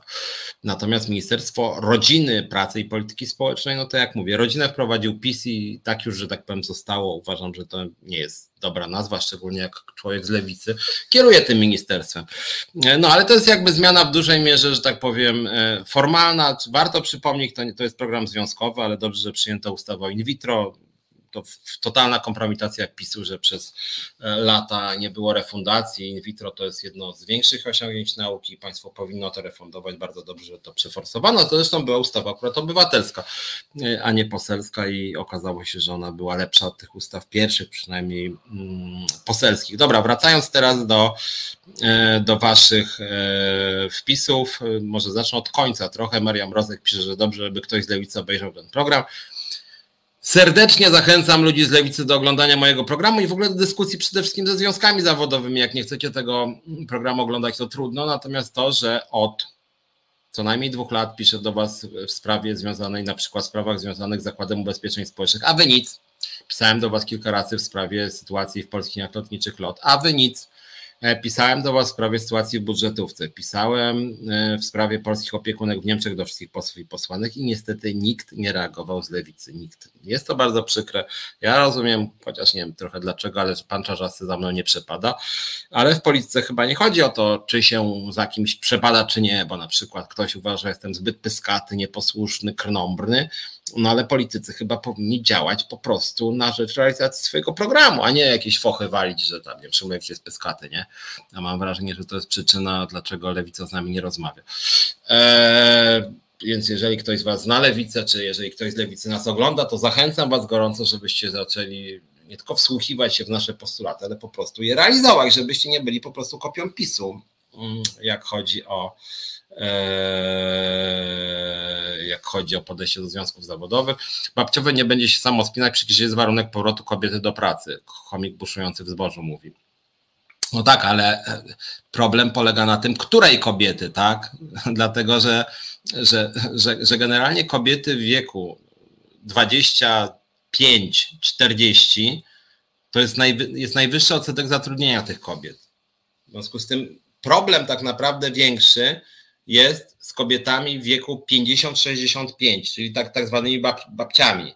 A pomysł na ten program jest taki, żeby de facto wyrzucić te starsze kobiety z rynku pracy, a one są bardzo dobrze wykwalifikowane i one powinny zostawać na tym rynku pracy właśnie. Chodzi o to, moim zdaniem państwo powinno dbać, żeby również te kobiety w wieku 50 parę były na rynku pracy i 60 parę. Przecież to są wykwalifikowane kobiety, które są świetnie wykształcone, lepiej niż mężczyźni i teraz przychodzi taki Tusk, który no, ponoć postępowy, razem z lewicą, która ponoć strasznie postępowa i z Hołownią, który taki nowatorski, chcą wyrzucać kobiety 50 plus z rynku pracy. No przecież to jest jakiś absurd. No. Jeżeli babcia się zajmie wnuczką, no to nie będzie pracować, raczej wypadnie z rynku pracy. W związku z tym uważam, że to jest błąd. Więc jeżeli mamy przywrócić kobietę 31 lat rynkowi pracy po to, żeby wyrzucić z rynku pracy kobiety 54, to to nie jest dobra zmiana wcale, szczerze powiedziawszy. Dlatego ja uważam, że żłobki należy budować, a nie, a nie e, i przedszkola, a nie po prostu wyrzucać kobiety z rynku pracy i dawać jakąś kolejną kasę obok 500-800 plus, e, tak, na wychowywanie dzieci, a tak naprawdę nie na wychowywanie dzieci, bo dajemy kasę nie na dzieci, tylko na rodziny właśnie. Więc moim zdaniem dajmy na żłobki, dajmy na posiłki w szkołach, dajmy na opiekę senioralną, a nie jakieś dziwne rozdawanie pieniędzy, które moim zdaniem kupy się nie trzyma. Mm, więc uważam, że to jest po prostu zły kierunek e, funkcjonowania państwa. Posiłki, e, rodzice nie mogą przygotować kanapek do szkoły. Wszyscy mówią ręce, bo szkoła, bo państwo. No, Noe. No właśnie o to chodzi, żeby rodzice mogli, mając dzieci, realizować się również zawodowo. No, o to chodzi w aktywizacji społeczeństwa, tak? Żeby rodzenie dzieci nie wiązało się z dezaktywizacją zawodową, bo wtedy się. Bo bo ludzie chcą pracować, chcą się realizować zawodowo i w związku z tym, że w Polsce często jest ten wybór właśnie, że albo zajmę się dzieckiem, albo idę do pracy, to ludzie nie rodzą dzieci. Nie chcą mieć dzieci. No przecież, I dlatego między innymi warto, żeby szkoły gwarantowały e, posiłki w szkołach. Tu jest wątek też o rozliczeniu. Ja jestem radykalnym zwolennikiem rozliczeń. Pytanie było, dlaczego, dlaczego czarnka skazać, bo Ziobrę to taka czarnka już nie, no przepraszam, to Waldek chyba o tym pisał, ale przecież no to rozdawnictwo willi, no to jest, są na to artykuły do kodeksu karnego, to jest marnowanie środków publicznych to jest kara więzienia do lat 10, jeżeli się realizuje interes własny w tym. Jeżeli nie własny, tylko po prostu to 3 lata. A Czarnek moim zdaniem realizował interes własny, bo rozdawał te wille swoim kolegom i koleżankom. Więc moim zdaniem Czarnek powinien trafić do więzienia do lat 10. Nie jestem prokuratorem ani sędzią, ale uważam, że więzienie dla Czarnka powinno być tak samo jak dla Ziobry, który zmarnował w ramach wydatków na e, Fundusz Sprawiedliwości 200, o ile pamiętam, 80 milionów. Jest po prostu koszmar, jak oni to państwo rozkradali. Co dalej z panią Gertrudą Home Record pyta? No mam nadzieję, że straci pracę, chociaż tutaj boję się nieoczekiwanego sojuszu pani Uścińskiej z lewicą parlamentarną w Radzie Nadzorczej Mm, Zakładu Ubezpieczeń Społecznych jest niejaki Liwiusz Laska, słuchajcie, który ma świetny deal z Gertrudą Uścińską. Kandydat przy okazji lewicy na szefa inspekcji pracy. Mam nadzieję, że nie zostanie, bo jest to człowiek, który firmował łamanie praw pracowniczych w OPZZ między innymi. Mm, jest człowiekiem, szarą eminencją OPZZ-u i lewicy i przy okazji, jak mówię, w pełni popiera panią Gertrudę Uścińską. Jest w Radzie Nadzorczej, która jest zachwycona panią Uścińską. E, w związku z tym e, mam nadzieję, że Uścińska straci pracę, aczkolwiek no tutaj mm, no niestety, ale akurat tutaj obecność Dziemianowicz Bąk na funkcji ministra odpowiedzialnego za pracę no nie jest najlepszym prognostykiem, bo jak mówię, lewica ma, przynajmniej niektórzy ludzie lewicy mają deal z panią Uścińską. Mam nadzieję, że ee, że Uścińska jednak straci stanowisko. Jak mówię, my jeszcze w tym albo w przyszłym tygodniu, pewnie w przyszłym napiszemy do pani Dziemianowicz-Bąk, żeby zainterweniowała pilnie w Zakładzie Ubezpieczeń Społecznych. To będzie jeden z takich pierwszych sprawdzianów tej, dla nas przynajmniej jako związkowej alternatywy tej nowej koalicji, czy ona się naprawdę różni od Prawa i Sprawiedliwości. Mm, nie wiem na ile może to zagrać. Czasem specjalista z wizją ma gorszy ogląd sytuacji, nie widzi innych spraw. Chomik pisze o Wieczorku i Leszczynie. Znaczy ja uważam, że Wieczorek i Leszczyna po prostu się nie znają na tym, czym mają się zajmować. Leszczyna się nie zna na zdrowiu, a wieczorek się nie zna na nauce. Można oczywiście mieć dobrych mm, wiceministrów, nie trzeba być od razu wielkim profesorem, żeby być dobrym ministrem, ale warto mieć albo wiedzę w sprawie, ja na przykład bardzo się znam na rynku pracy nieźle, na policji społecznej yy, i mam jakąś wizję, ale chciałem powiedzieć, że albo trzeba mieć wiedzę, albo trzeba być dobrym menadżerem. Moim zdaniem Wieczorek i Leszczyna ani mi się nie kojarzą z wizją, ani nie są moim zdaniem menadżerami, więc nie wiem dlaczego akurat oni trafili do tych ministerstw. To samo zresztą dotyczy na przykład y, Nitrasa. Trochę niektórych z tych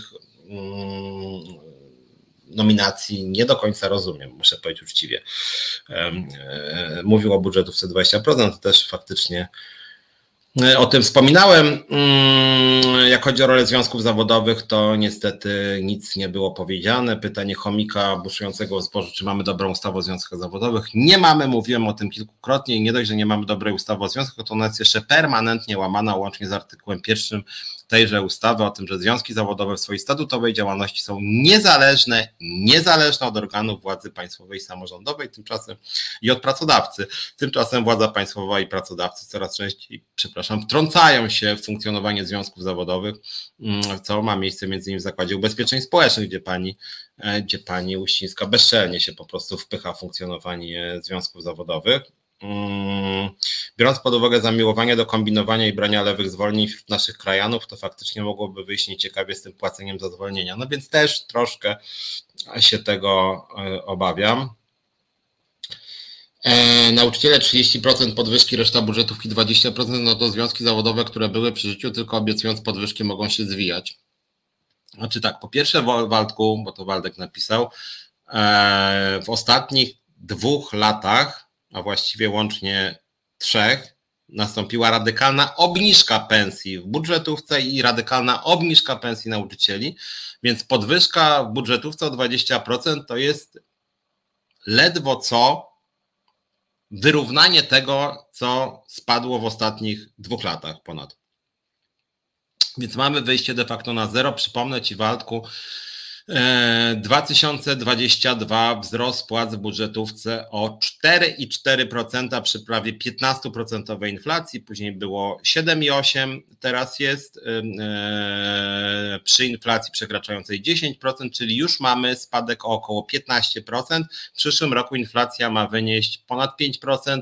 Jak sobie to sumujesz, to ci wyjdzie e, po jednej stronie prawie 30%, a po drugiej no właśnie, 30 dopiero będzie pod koniec przyszłego roku. W związku z tym, w związku z tym podwyżka o 20% tylko równoważy wzrost inflacji przy jednoczesnym spadku płac w ostatnich latach, więc naprawdę te 20% to nie jest żadna łaska, dlatego my jako związkowa alternatywa mówimy, że żądamy podwyżki w budżetówce o co najmniej 30% w przyszłym roku i w kolejnych więcej, e, czy przynajmniej tyle, ile wynosi inflacja. Zresztą my uważamy, że budżetówka powinna wzrosnąć nie o 20%, a o 50%, dlatego że te płace są radykalnie niekonkurencyjne. Jeżeli w Waldku jest tak, że pracownicy cywilni policji, ponad połowa z nich zarabia płacę minimalną, pracownicy cywilni policji, często wykwalifikowana siła robocza, która zna wewnątrz policyjne systemy. To są ludzie często naprawdę o wysokich kwalifikacjach w ZUS-ie specyficzne systemy ZUS-owskie, nie ma drugich, tak, drugiego takiego miejsca pracy, gdzie się by pracowało na tego typu systemach i pensje często są wyższe niż płaca minimalna, tam 300-400 zł. Na poczcie 70% pracowników płaca minimalna, no to o czym my w ogóle mówimy? Jeżeli pracownicy socjalni zarabiają średnio kilkaset złotych więcej niż płaca minimalna, to, to, to nie powinny być podwyżki o 20%, to powinny być podwyżki o co najmniej 50% żeby to w ogóle było jakkolwiek konkurencyjne. No dzisiaj jest tak, że wysokiej klasy specjaliści zarabiają często znacznie mniej niż pracownicy pozbawieni jakichkolwiek kwalifikacji. Ja mam wielki szacunek dla każdej pracy, pracy w handlu, pracy w ochronie. No niemniej jednak e, w części zawodów budżetówki trzeba naprawdę być wykwalifikowanym pracownikiem i za to jakaś premia powinna być. Nie premia w postaci 200 zł powyżej płacy minimalnej. Maria Mrozek, jak sprawdzą, czy babciowe pójdzie na legalny żłobek i to wszystko bez kryterium dochodowego. Jak ojciec dziecko zarabia 15 tysięcy, to ich stać na żłobek, a co tu chodzi? Pole do narzuć może być. Oczywiście, że tak, Mario. I co więcej, to nie będzie nazywane żadnym nadużyciem. Dokładnie tak samo jak z programem Rodzina 500, to jest dokładnie kopiuj wklej.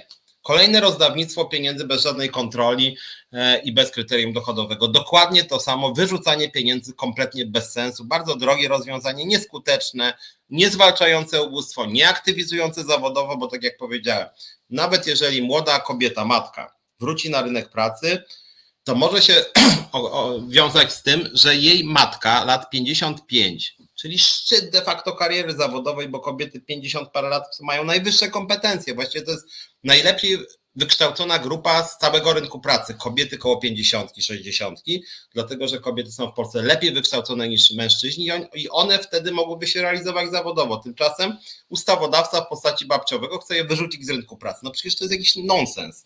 A, jak, a tak jak powiedziałem, sprawdźcie sobie w danych GUS-u. Kobiety 25-30 to jest grupa, która ma bardzo wysokie wskaźniki aktywności zawodowej, pomimo posiadania dzieci. Akurat one są dosyć aktywne zawodowo. W związku z tym w ogóle to jest przestrzelony program zupełnie. Znacznie większy problem jest z osobami, z kobietami 55-60, które właśnie wypadają z rynku pracy, więc warto byłoby coś zrobić, żeby je przywrócić rynkowi pracy i wykorzystać ich doświadczenie, ich kompetencje. Więc moim zdaniem to jest w ogóle, to babciowe jest totalnie bez sensu, jakby wyrzucanie pieniędzy zupełnie. E, co z niedzielami? Może i urząd w jedną niedzielę. A czy wiesz, Anno, generalnie to jest tak, niektórzy mnie krytykują, no to co, panie Piotrze, to jeszcze pan może by ZUS otworzył w niedzielę. Otóż zgodnie z obowiązującymi przepisami można urzędy otworzyć w niedzielę. Można. I co więcej, niektóre urzędy, niektóre instytucje czasem są otwarte w niedzielę, a część budżetówki w niedzielę po prostu działa, jak na przykład strażacy. Nie ma tu zakazu, to jest w dużej mierze zwyczajowe. Natomiast uważam, że kluczowe tutaj jest to, żeby były te 2,5 razy wyższe stawki za każdą pracę w niedzielę.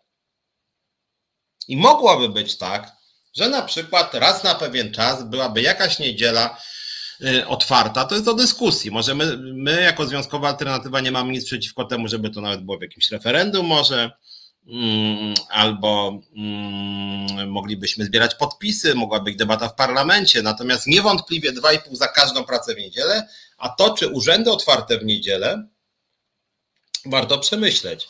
Jeżeli by pracownicy mieli dostawać 2,5 razy wyższe stawki, 2,5 razy wyższe stawki, e, to, e, to wtedy byłyby naprawdę godne wynagrodzenia za taką jedną niedzielę. Ktoś, kto by cztery niedziele pracował, to miałby ponad 2000 złotych moim zdaniem zupełnie fajna stawka, szczerze powiedziawszy. Tutaj nie piszcie nic, niech Piotr dokoni czat. Przepraszam Was bardzo, bo chciałem też trochę od siebie powiedzieć. Mm, tutaj już pisze Chomik, że Bodnar już mówi o, ustawie rozdzielenia prokuratury i ministerstwa, to bardzo dobrze. Eee, więc potem to było, byłby wiarygodne, no ale to jednak trochę potrwa. Mm, dajmy im wszystkim złapać oddech. Myślę, że poznamy wkrótce szczegóły. Laura pisze. Okej, okay, Lauro, ja, ja zwróć uwagę, wypowiadam się dosyć ostrożnie. Nie mówię, że beznadziejny, że on w ogóle do niczego się nie nadaje. Nie. Ja tylko mówię, że pojawiły się już pierwsze rozwiązania ustawowe i jak na razie nie wiem po co ustawa o handlu w niedzielę modyfikowana. Jakaś dziwna wrzutka o ustawie wiatrakowej. Nie wiem po co, przed ukonstytuowaniem się rządu. Mm, I premier miał już swoje ekspoze Donald Tusk i wiele rzeczy się tam nie pojawiło które jednak liczyliśmy, że się pojawią. Że było tych obietnic bardzo skromnie i to jest dla mnie powód do niepokoju. Jakby, no nie mówię, że już jest dramat, ale powód do niepokoju, delikatnie. Więc my jako związek będziemy naciskać, żeby jednak tych konkretów było dużo więcej. Akurat konkret, takie jak babciowe, no taki sobie szczerze powiedziawszy, można było te pieniądze lepiej spożytkować. Zamiast babciowego na przykład posiłki w szkołach dla każdego dziecka wysokiej jakości. Też droga propozycja. Adam Srebrny Nitras w szkole średniej chodził na WF. No też mi się wydaje, że to jest jego główna mm, kompetencja. Y, to, że Sienkiewicz ma zrobić porządek w TVP, a potem ma być kto inny, szczerze powiedziawszy średnio, czyli jakiś taki zderzak, rozumiem, żeby zrobić właśnie porządek w TVP. No kultura to jest trochę szersze pojęcie niż TVP i tak jak już wspominałem y, tutaj nieraz, y, moim zdaniem nie powinno to tak wyglądać, że po prostu nowa większość parlamentarna, minister wskaże, kto ma być szefem panoramy, kto ma być szefem wiadomości. Bo jeżeli prawdziwe byłyby te doniesienia medialne, że oni już mają ludzi, którzy przejmą wiadomości, przejmą e, panoramę, przejmą publicystykę, przejmą TVP1, TVP2, TVP Info, co, żadnych konkursów?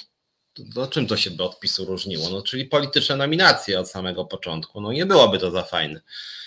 Eee, też jestem przeciwna 500. Opozycja niestety nie mogła nic odebrać wprowadzić kryterium dochodowego. No, mogła moim zdaniem. Właśnie nie wiem, chomiku, czy jesteś e, kobietą, chomiczko.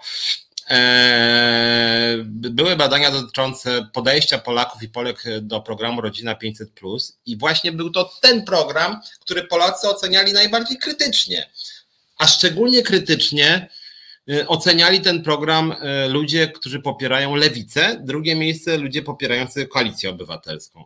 Trzecie miejsce chyba, czy egzekwo z koalicją, y, trzecia droga, a najbardziej krytycznie lewicy. Lewicy, która by umierała w ogóle za to 800, partia razem, tak, i pan Czarzasty. Nie odbierzemy nic, co PiS dał. Jesteśmy gwarancją tego, że wszystkie obietnice PiSu będą zachowane. No, Elektorat lewicy jest zdecydowanie przeciwko rozszerzeniu programu Rodzina 500 e, i, i przeciwko jego powszechności. Słusznie elektorat lewicy jest za tym, żeby to był program selektywny i żeby ograniczać wydatki na ten program. I oczywiście słusznie, moim zdaniem. To byłoby. E, czy może Morawiecki wróci do polityki z więzienia? Oj, z tym więzieniem to nie będzie prosto. Premiera wsadzić nie jest tak łatwo. Natomiast jak chodzi o rozliczenia mm, to moim zdaniem trzeba rzeczywiście dobrych postępowań po prostu prokuratorskich, tu liczę na Bodnara, ale zarzuty są głównie wobec Sasina, wobec Ziobry, wobec e, Czarnka, wobec takich osób jak pani Uścińska, więc nawet jakby oni zawsze wzięli się za tych urzędników trochę niższego szczebla, trochę powiedziałem, tak jak Uścińska. Niech Uścińska odpowie karnie za swoje bezprawie w Zakładzie Ubezpieczeń Społecznych i tego typu ludzie jak oni, takich ludzi jest dużo zresztą, tak? E, czy ten rząd się utrzyma przez całą kadencję? Moim zdaniem podtrzymuje, już to kiedyś mówiłem, chyba niezbyt. Mm, nie sądzę.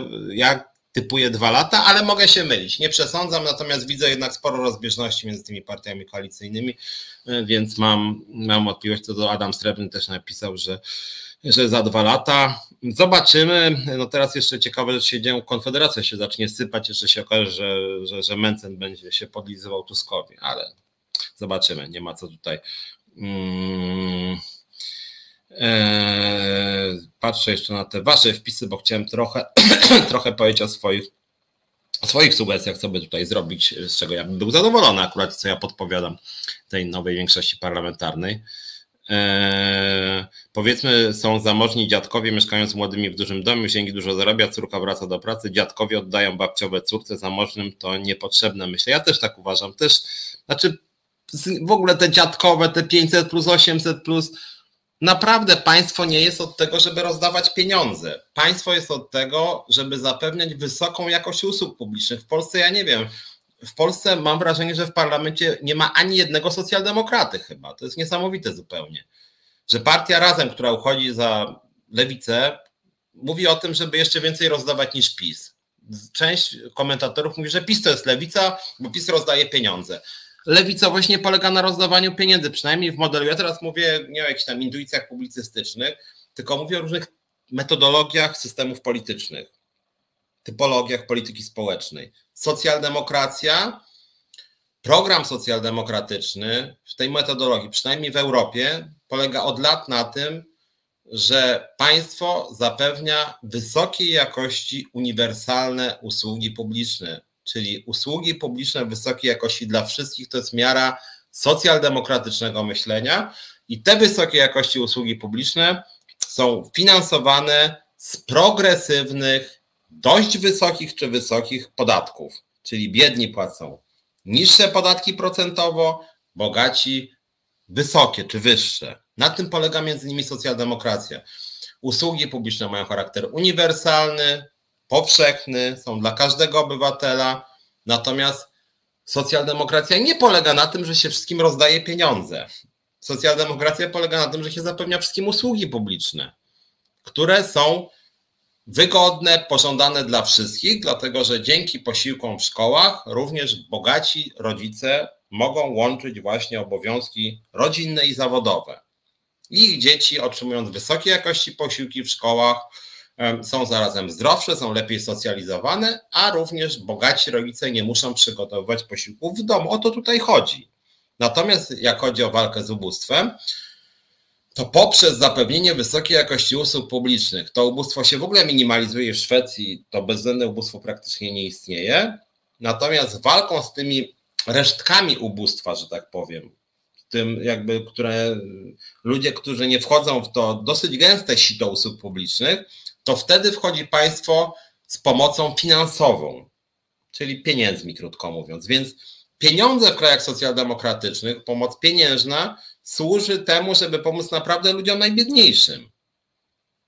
Czyli nie ma żadnego 500 plus 800 plus, tylko ewentualnie zasiłki, które służą temu, żeby nikt nie wpadł w głębokie ubóstwo. A w ogóle walka z ubóstwem nie polega na tym, że się rozdaje pieniądze, tylko głównie na tym, że się włącza ludzi w rynek pracy. Nawet, że się płaci za kursy, tak jest w Szwecji, że tam państwo zapewnia kurs i za niego płaci, żeby włączyć ludzi w życie obywatelskie, w życie społeczne, właśnie w rynek pracy, tak? A w Polsce po prostu rozdawanie pieniędzy. I to jest, już widzę, mówi Waldek, jak wygrywa partia mająca na sztandarach ograniczenie 500 czy 800 plus. No, no to co, no, no, no, trudno, to może nie wygra, no ja tak uważam, no tak ma. Natomiast widziałem, są co najmniej dwa badania, chyba nawet już trzy, które pokazują, że większość Polaków, szczególnie elektoratu obecnej większości, już nie opozycji, większości parlamentarnej, obecnego rządu już przecież, tak, jest za ograniczeniem programu Rodzina 500, a nie rozwinięciem go do 800 i jeszcze, żeby wszyscy tak dostawali. To jest dla większości społeczeństwa polskiego to nie jest dobre rozwiązanie. Ja należę tutaj akurat do większości z sześciu zakończyło formułką tak mi dopomóż Bóg, a to ciekawe, nawet nie, wiem, nawet nie wiem których, pewnie tych PSL-owskich głównie. Hmm. Babciowe będzie super dla tworzenia prywatnych placówek, liberałowie nie lubią publiczne. No może tak być, że to rozwiną, rozwiną się e, te prywatne placówki. Hmm. Krzysztof Kononowicz by realizował swój program zdawania kasy, Adam Srebrny pisze. No, bardzo możliwe. O, widzę, już, już dogoniłem Was, nie widzę komentarza, ale możecie oczywiście pisać, więc kilka rzeczy, które moim zdaniem, bo mamy paręnaście minut, moim zdaniem, które warto byłoby wprowadzić. Mm, zamiast tego 800 plus, y, mrożenie cen energii, zerowy VAT na żywność, y, rozdawanie pieniędzy na lewo i prawo przez babciowe. Ja jestem przeciwko wszystkim tym pisowskim rozwiązaniom. E, moim zdaniem znacznie ważniejsze są wspomniane przeze mnie usługi publiczne, poważne potraktowanie usługi zdro, usług zdrowotnych, przede wszystkim ochrony zdrowia, a nie dawanie tego resortu jakiejś pani Leszczynie bez koleżanką Tuska. E, posiłki w szkołach wysokiej jakości dla wszystkich dzieci. To musi, to nie może być ustawa na dwa zdania, jak Lewica swego czasu proponowała, tylko to powinno być zbilansowane, zdrowe pożywienie dla każdego dziecka i w ogóle kilka jego rodzajów, uwzględniając potrzeby dzieci, bo dzieci nie, nie, nie wszystkie dzieci mogą wszystko jeść, powiem tak.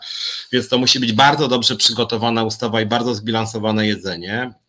I na to naprawdę powinno pójść dużo pieniędzy powinna być dowartościowana, y, dowartościowani pracownicy y, sfery publicznej, szeroko rozumianej również samorządów, żeby nie było tak, że w, wśród pracowników socjalnych to pracują już taki naprawdę hardkorowi patrioci, y, bo to są ludzie, którzy mają bardzo ciężką, odpowiedzialną pracę i zarabiają kwoty rzędu 4, 4,5, 5 brutto, czyli grubo poniżej średniej krajowej. To jest jakiś wstyd dla polskiego państwa i to się ma nie zmienić. To ma się nie zmienić akurat.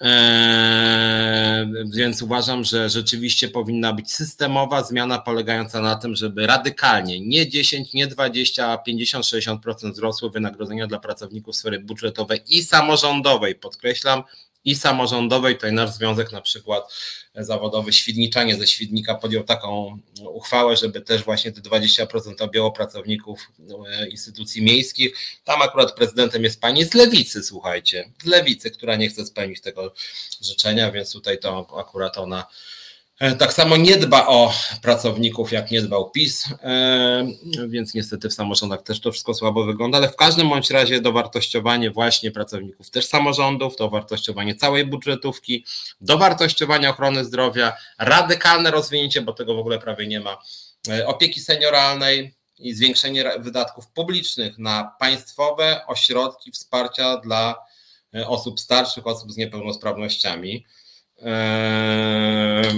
Wyższe stawki oczywiście za pracę w niedzielę, o czym ja mówiłem. Moim zdaniem oni nic niestety nie zmienią, będą się kłócić między sobą te partie koalicyjne. Każda ma inny pomysł, a moim zdaniem to, co my proponujemy jako związkowa alternatywa, czyli 2,5 e, razy wyższe stawki za każdą pracę w niedzielę, każdą, a nie, że tam handel, sobie wyłączyli handel, nie wiem dlaczego. Nie tylko handel, ale gastronomia też pracuje w niedzielę, ochrona, energetyka, transport, transport e, kolejowy, autobusowy, tramwajowy, ciężarówki jeżdżą samoloty latają, kina są czynne, cyrki są czynne, ogrody zoologiczne są czynne, energetyka funkcjonuje, karetki jeżdżą, policja działa, wojsko działa, no długo można wymieniać. W niedzielę pracują setki tysięcy ludzi. Nie wiem dlaczego akurat ustawodawca postanowił sobie wyciąć z tego jedną trzecią handlu i powiedzieć, że akurat w handlu jakoś inaczej, tak? Tu coś tam zakażemy, tak? A, nawet, a część teraz nowej większości mówi, że to może, to może w handlu komuś tam damy większą kasę.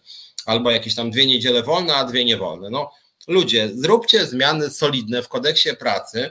Nasza propozycja, jak mówię, to jest 2,5 razy wyższe stawki kodeksowo, nie w jakiejś ustawie o jednej branży, tylko po prostu dla wszystkich pracowników, wszystkich pracowników, e, którzy pracują w niedzielę wyższe stawki. E, więc to na pewno byłoby ważne. Jak chodzi o podatki, to e, rozdawnictwo. Jakie rozdawnictwo, Waldku? A gdzie, cóż za rozdawnictwo? 2,5 za pracę w niedzielę. No jeżeli ktoś nie chce pracować i otwierać swojej firmy, no to niedziela dla Boga i rodziny. No to przecież wszyscy, nawet i Lewica o tym mówi, że to tak jest, lewica bardziej dla rodziny, a PiS bardziej dla Boga, ale skutek ten sam. Więc jeżeli, więc jeżeli te 2,5 to za dużo, no to będzie nieczynna jakaś instytucja dana, co za problem, no jakaś firma. Natomiast jak chodzi o to, że trochę więcej pieniędzy dostaną strażacy, mm, policjanci, e, pracownicy energetyki, to nie są wielkie koszty. To nie są wielkie koszty. E, większość pracowników pracujących w niedzielę to jest sektor prywatny akurat. Jeżeli ktoś nie chce pracować w tym dniu, to są tak naprawdę głównie, głównie tak naprawdę to jest gastronomia. Przypuszczam, że to jest najwięcej. Gastronomia i handel. E, no i co? I naprawdę Waldku uważasz, że e, jeden raz w tygodniu, w niedzielę, w hipermarkecie, w którym te przed ustawą handlu w niedzielę obroty były radykalnie wyższe niż we wszystkie inne dni tygodnia w marketach. Później one spadły, jak, jak, jak większość niedzieli była zamknięta, bo ludzie zmienili nawyki. Jakby otworzyć sklepy w niedzielę i ludzie znowu by zaczęli zmieniać nawyki, to zapewniam cię, obrót byłby w niedzielę dużo, dużo wyższy. I dla galerii handlowych, dla hipermarketów te 2,5 fundusz płac dla hipermarketów to jest kilka procent przychodu. Kilka procent. W związku z tym naprawdę dla nich płacić 2,5 razy więcej pracownikom to nie byłby większy problem. Tak samo w weekendy naprawdę bardzo dużo ludzi chodzi do kawiarni, restauracji, w związku z tym wyższe stawki uważam, że się po prostu ludziom należą. Zresztą ja nie rozumiem, jak na przykład partia Razem mówi, że to że jak ja śmiem, jestem liberałem, bo ja mówię o tym, żeby w niedzielę mogły być sklepy otwarte, żeby ludzie wyższą kasę dostawali, a sami ci razem idzi sobie chodzą po kawiarniach, restauracjach, imprezują soboty na niedzielę do czwartej w nocy niekiedy, sam wiem, widziałem wielu z nich, i im to w ogóle nie przeszkadza, że tam ludzie pracują za grosze. W ogóle jakaś, dla mnie to jakaś hipokryzja jest w ogóle. Przejmują się pracownikami hipermarketów, że w niedzielę pracują. No wymieniłem energetykę, policję, wojsko, karetki i tak dalej, owszem. E, więc e, pracuje kilkadziesiąt tysięcy w sektorze publicznym i to są koszty dużo mniejsze, dużo mniejsze niż rodzina 500, nie mówiąc już o rodzina 800 plus. To są koszty dużo mniejsze niż to rozdawnictwo typu babciowe, a są to realne wzrosty płac dla pracowników budżetów, i którzy zresztą również mają dzieci. Jest to zarazem wsparcie pracy. W związku z tym uważam, że, że, że to byłoby dobre rozwiązanie. Natomiast, natomiast, natomiast e, w niedzielę pracują głównie jednak pracownicy sektora prywatnego. Natomiast ja nie mówię o, o konkretnej liczbie pracowników, bo wyobraź sobie Waldko, może to byłby sygnał, jakby taka inicjatywa poszła, że ktoś by się wreszcie tym zajął, że patrzyłem, GUS w ogóle nie bada, ile pracowników e, pracuje w niedzielę łącznie. Były luźne szacunki różnych instytucji, rozstrzelone, że to jest między tam 700 tysięcy i milion. Nie wiadomo dokładnie ile. Przypuszczam, że raczej milion, szczerze powiedziawszy, ale z tego dominuje zdecydowanie sektor prywatny akurat, więc z tym warto o tym pamiętać. E, więc, więc, to, więc to na pewno tak.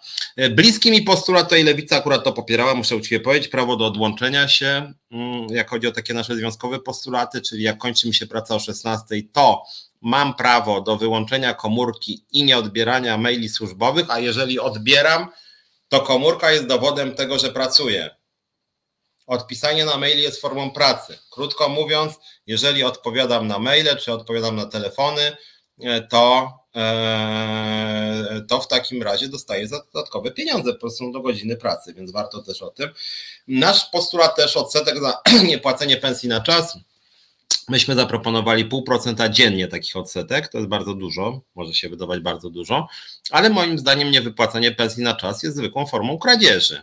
Jeżeli ja na przykład nie płacę za nawet bilet ZTM, no to tam nawet jest tak, że jak zapłacę w ciągu 7 dni, to, to mam jakąś tam o 30% mniej płacę, tak przynajmniej przez lata było. E, jeżeli nie płacę odsetek w banku, to te odsetki mi po prostu rosną. Zresztą te odsetki są dużo wyższe niż e, w większości banków zdecydowanie są dużo wyższe niż te odsetki, o które w ogóle można walczyć, jak się nie dostaje pensji na czas. Bo zresztą ja w ogóle nie znam żadnego pracownika, który dostałby jakiekolwiek odsetki za to, że nie dostał pensji na czas. Co więcej, sam to pamiętam w swojej karierze zawodowej, że musiałem prosić się o to, żeby na przykład dostać e, wynagrodzenie za jakiś tekst, który napisałem, gdzie sam pracodawca, ta druga strona, zleceniodawca, mm, i wpisał datę, nie 15 czerwca wypłata pieniędzy za tekst, a sami płacił trzy miesiące później, to jeszcze po moich czterech telefonach. I nie było żadnych odsetek. W związku z tym, moim zdaniem, wpisanie tych wysokich odsetek za niepłacenie pensji na czas we wszystkich rodzajach umów, co ważne, czyli nie tylko etat, ale również zlecenie czy dzieło, to moim zdaniem też byłaby bardzo, e, bardzo dobra zmiana. Bardzo ważną rzeczą jest e, pytanie, co by tu zrobić, żeby żeby to nastąpiła praktyczna zmiana, mianowicie artykuł 22 kodeksu pracy, żeby on był przestrzegany. Przypomnę Wam, jeden z moich ulubionych artykułów, gdy jest miejsce pracy, czas pracy, podległość służbowa, to musi być umowa na etat. Musi być, to mówi ten przepis. Nawet jak Wam się nie podoba, tak jest zapisane, musi być umowa na etat, niezależnie od woli stron. Czyli nawet jeżeli idę do kawiarni, pracodawca mówi, Panie Piotrze, to co, chce Pan umowę cywilnoprawną? Ja mówię, chcę. No dobra, to będziesz Pan pracował od 8 do 16 pod moim kierownictwem, tutaj w kawiarni, tam nie wiem, na Marszałkowskiej. Okej, okay, okej, okay. to jest niezgodne z prawem. Jeżeli jest miejsce pracy, czas pracy, podległość służbowa, musi być umowa etatowa niezależnie od woli stron. Takie są przepisy i tak, e, tak jest w kodeksie pracy, nikt tego nie zmienia, w związku z tym prawo powinno być przestrzegane. Ważny dla mnie pakiet rozwiązań, e, tak naprawdę jeden z ważniejszych, i to powinno być rozwiązanie, pakiet rozwiązań, które mogłyby partie popierać, niezależnie od tego, czy są lewicowe, prawicowe czy centrowe. Mogłaby to popierać partia Razem, a mogłaby popierać Konfederacja, może to popierać Platforma, może to popierać PiS. Tutaj moim zdaniem to mogłoby łączyć wszystkich, że tak powiem, ludzi o mm, dobrze życzących państwu polskiemu, jego jakości, mianowicie pakiet na rzecz transparentności, o którym mówię od wielu tygodni, wielu miesięcy, e, czyli między innymi jawność płac, szczególnie jawność płac w sektorze publicznym, całkowita jawność płac. To dopiero by pozwoliło na pokazanie, jaka jest skala patologii przy zatrudnianiu członków rodziny, znajomych, nominatów partyjnych to by pokazało, jak różnią się wynagrodzenia ludzi na tych samych stanowiskach. To by pokazało, jaka jest, jakie są nierówności między pensjami kobiet i mężczyzn na tych samych stanowiskach, chociaż konstytucja zakazuje różnicowania tutaj i, jest to dyskryminacja, jak się płaci komuś mniej na tym samym stanowisku, e, na taką samą pracę z tym samym stażem pracy. Mm, e, taki pakiet na rzecz transparentności oznaczałby jawność finansowania organizacji zaufania publicznego, w tym związków zawodowych. Ja nie mam nic do ukrycia jako lider związkowej alternatywy. Mm, więc więc, więc, więc, więc moim zdaniem tego typu rozwiązania były bardzo ważne. Jedna rzecz, która jeszcze tutaj o, o, niej nie mówiłem w poprzednich tygodniach, to jest kwestia zmiany funkcjonowania rad nadzorczych, bo powiem Wam szczerze, że mnie to cholernie wkurza, że w Polsce rady nadzorcze to są to akurat nie tylko zarządów PiSu. PiSu do absurdu doprowadził, ale to było już tak też wcześniej i boję się, że może być też tak teraz Mianowicie rady nadzorcze to jest pralnia pieniędzy po prostu. Zbierają się te rady nadzorcze raz na miesiąc, raz na dwa miesiące, biorą sobie kasę za nic. Ja nie wiem, czy oni tam piją kawkę, czy wódkę, czy jedzą sobie ciasteczko, ale nigdy nie, nie mówię teraz o radach nadzorczych w spółkach miejskich, w spółkach państwowych, w spółkach e, Skarbu Państwa. E, mianowicie rolą Rady Nadzorczej, słuchajcie, jest to, żeby patrzeć na ręce i patrzeć w oczy zarządom spółek których dotyczy Rada Nadzorcza.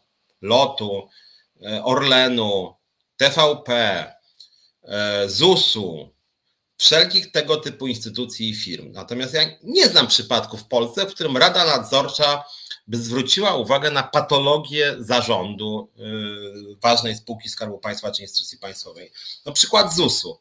Grube patologie. Pisaliśmy nieraz do tej Rady Nadzorczej, nigdy nic. Nigdy nic. W związku z tym bardzo ważne jest to, żeby rady nadzorcze były tak skonstruowane, żeby to byli naprawdę ludzie niezależni i krytyczni wobec danej instytucji. Krytyczni w sensie patrzący na ręce, niezależnie oceniający, czy nie jest na przykład prawo łamane, bo to jest rzecz zupełnie niesamowita, że rady nadzorcze przyklepują w Polsce patologię w najważniejszych instytucjach państwowych i spółkach Skarbu Państwa. To jest gruba, bardzo gruba e, patologia. E, widzę jeszcze, że na, na naszym mm, czacie, w naszych dyskusji, tutaj Waldek też pisze o tym 2,5 za pracę w niedzielę. E, Waldku, armia nie ma w Polsce 300 tysięcy, nie ma nawet 200 jeszcze to po pierwsze, a po drugie w Polsce armia to nie mamy 300, w ogóle z tych 300 tysięcy armia zawodowa to jest mniej niż 100 tysięcy po pierwsze, a po drugie oni nie pracują 7 dni w tygodniu po 24 godziny, tak nie działa. W Polsce jest 40-godzinny tydzień pracy i w niedzielę również z tej armii to jest śladowa liczba, która pracuje. To samo jest z policją. To samo jest z transportem publicznym. Zresztą w części transportu, w części miejsc pracy zresztą już są wyższe stawki za pracę w niedzielę, akurat jak o to chodzi. W części energetyki są wyższe stawki za pracę w niedzielę, tylko to akurat jest część niekiedy regulaminów wynagrodzeń, śladowych układów zbiorowych, są tak na marginesie kolejny postulat, czyli objęcie całego rynku pracy układami zbiorowymi, to może na odrębny program moglibyśmy kiedyś sobie porozmawiać o układach zbiorowych, ale generalnie rzecz biorąc naprawdę w niedzielę nie pracuje wcale dużo ludzi. Ale niezależnie od wszystkiego niedziela jest ustawowo dniem wolnym od pracy i dlatego moim zdaniem dobrym rozwiązaniem jest to, żeby wprowadzić właśnie ekwiwalent, godny ekwiwalent, a 2,5 to jest moim zdaniem właśnie e, godny ekwiwalent. Więc myślę, że e, myślę, że, że, że to jest dobre rozwiązanie, które byłoby zarazem mm, znosiłoby te patologie, które są wpisane w ustawę o handlu w niedzielę. Więc nie jedna branża, a właściwie część jednej branży, tylko powszechne rozwiązanie w kodeksie pracy korzystne dla pracowników. Jeżeli ktoś traci niedzielę, to ma wyższy, godny zarobek. I uważam, że to jest dobry kierunek, który też zachęca do, do, do, do pracy w niedzielę, a który, no mówię, wybierasz albo pracujesz w niedzielę za godne pieniądze, albo masz niedzielę wolną. Więc, więc w tych zawodach, w których niedzielę w niedzielę sklepy są czynne, kawiarnie, restauracje, inne miejsca, to warto byłoby taką zmianę wprowadzić. Dobra, słuchajcie, trzeba kończyć, bo już jest za 5 e, za 5 siódma, więc bardzo Wam dziękuję. E, nie chciałem być nadkrytyczny wobec tego nowego rządu, ale przynajmniej jestem zaniepokojony jako związkowiec. E, no, chcę szybko przejść do ataku, żeby później się nie obudzić z tak zwaną ręką w nocniku, bo, bo jak widzę, oni też szybko wnoszą te ustawy. No, ledwo żeśmy się obudzili, a ustawę o handlu w niedzielę już przegłosowali. W związku z tym, no, trzeba szybko działać i trzeba chyba wysyłać sygnał władzy, no, że jednak, y, że jednak y, będziemy im patrzeć na ręce, że to nie jest tak, że będziemy zachwyceni tylko dlatego, że już nie ma e, Kaczyńskiego i Morawieckiego e, u władzy. E, trzeba pokazać Tuskowi, Dziemianowicz, Bąk, Hołowni, Nitrasowi, mm, innym ministrom Czerzostemu, że jednak mamy oczekiwania, że to nie jest tylko tak, że jesteśmy nimi zachwyceni, bo przegrali PiS, tylko że mamy wobec nich konkretne oczekiwania i oczekujemy, żeby okazali się naprawdę lepszą władzą niż ta poprzednia, żeby to była naprawdę dobra zmiana, tak, a nie taka udawana. Dobra, słuchajcie, trzeba kończyć, trzymajcie się, widzimy się i słyszymy za tydzień, a w piątek o 17 z Krzyżeniakiem podsumujemy tydzień. Na razie. Reset Obywatelski.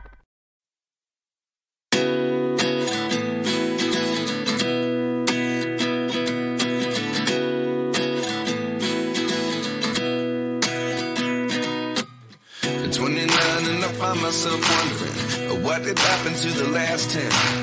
I ran away with my life, fast forward, never turn back again. It's kind of funny that the more we pass time, the more we need to set the rewind. And 19 was the year I had to leave you, but now I'm seeing all the signs. Is this really happening? I can't believe it's true. I'm just as surprised as you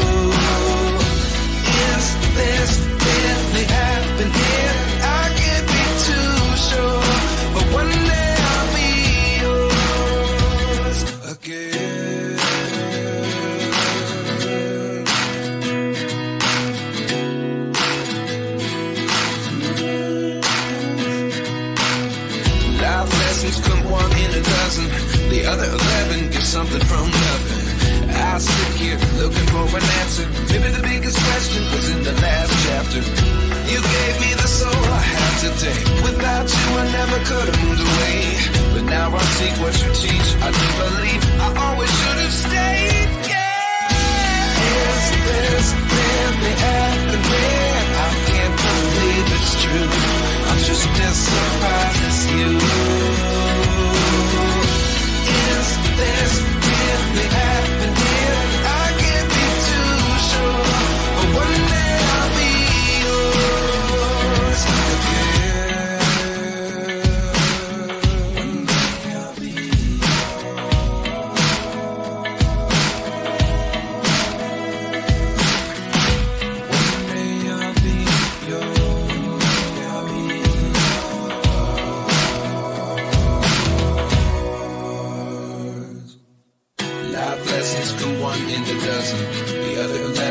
something from nothing. Life lessons come one in a dozen. The other eleven get something from nothing. Life lessons come one in a dozen. The other eleven get something from nothing. Life changes, just open the door. One thing's certain, I'll always be yours.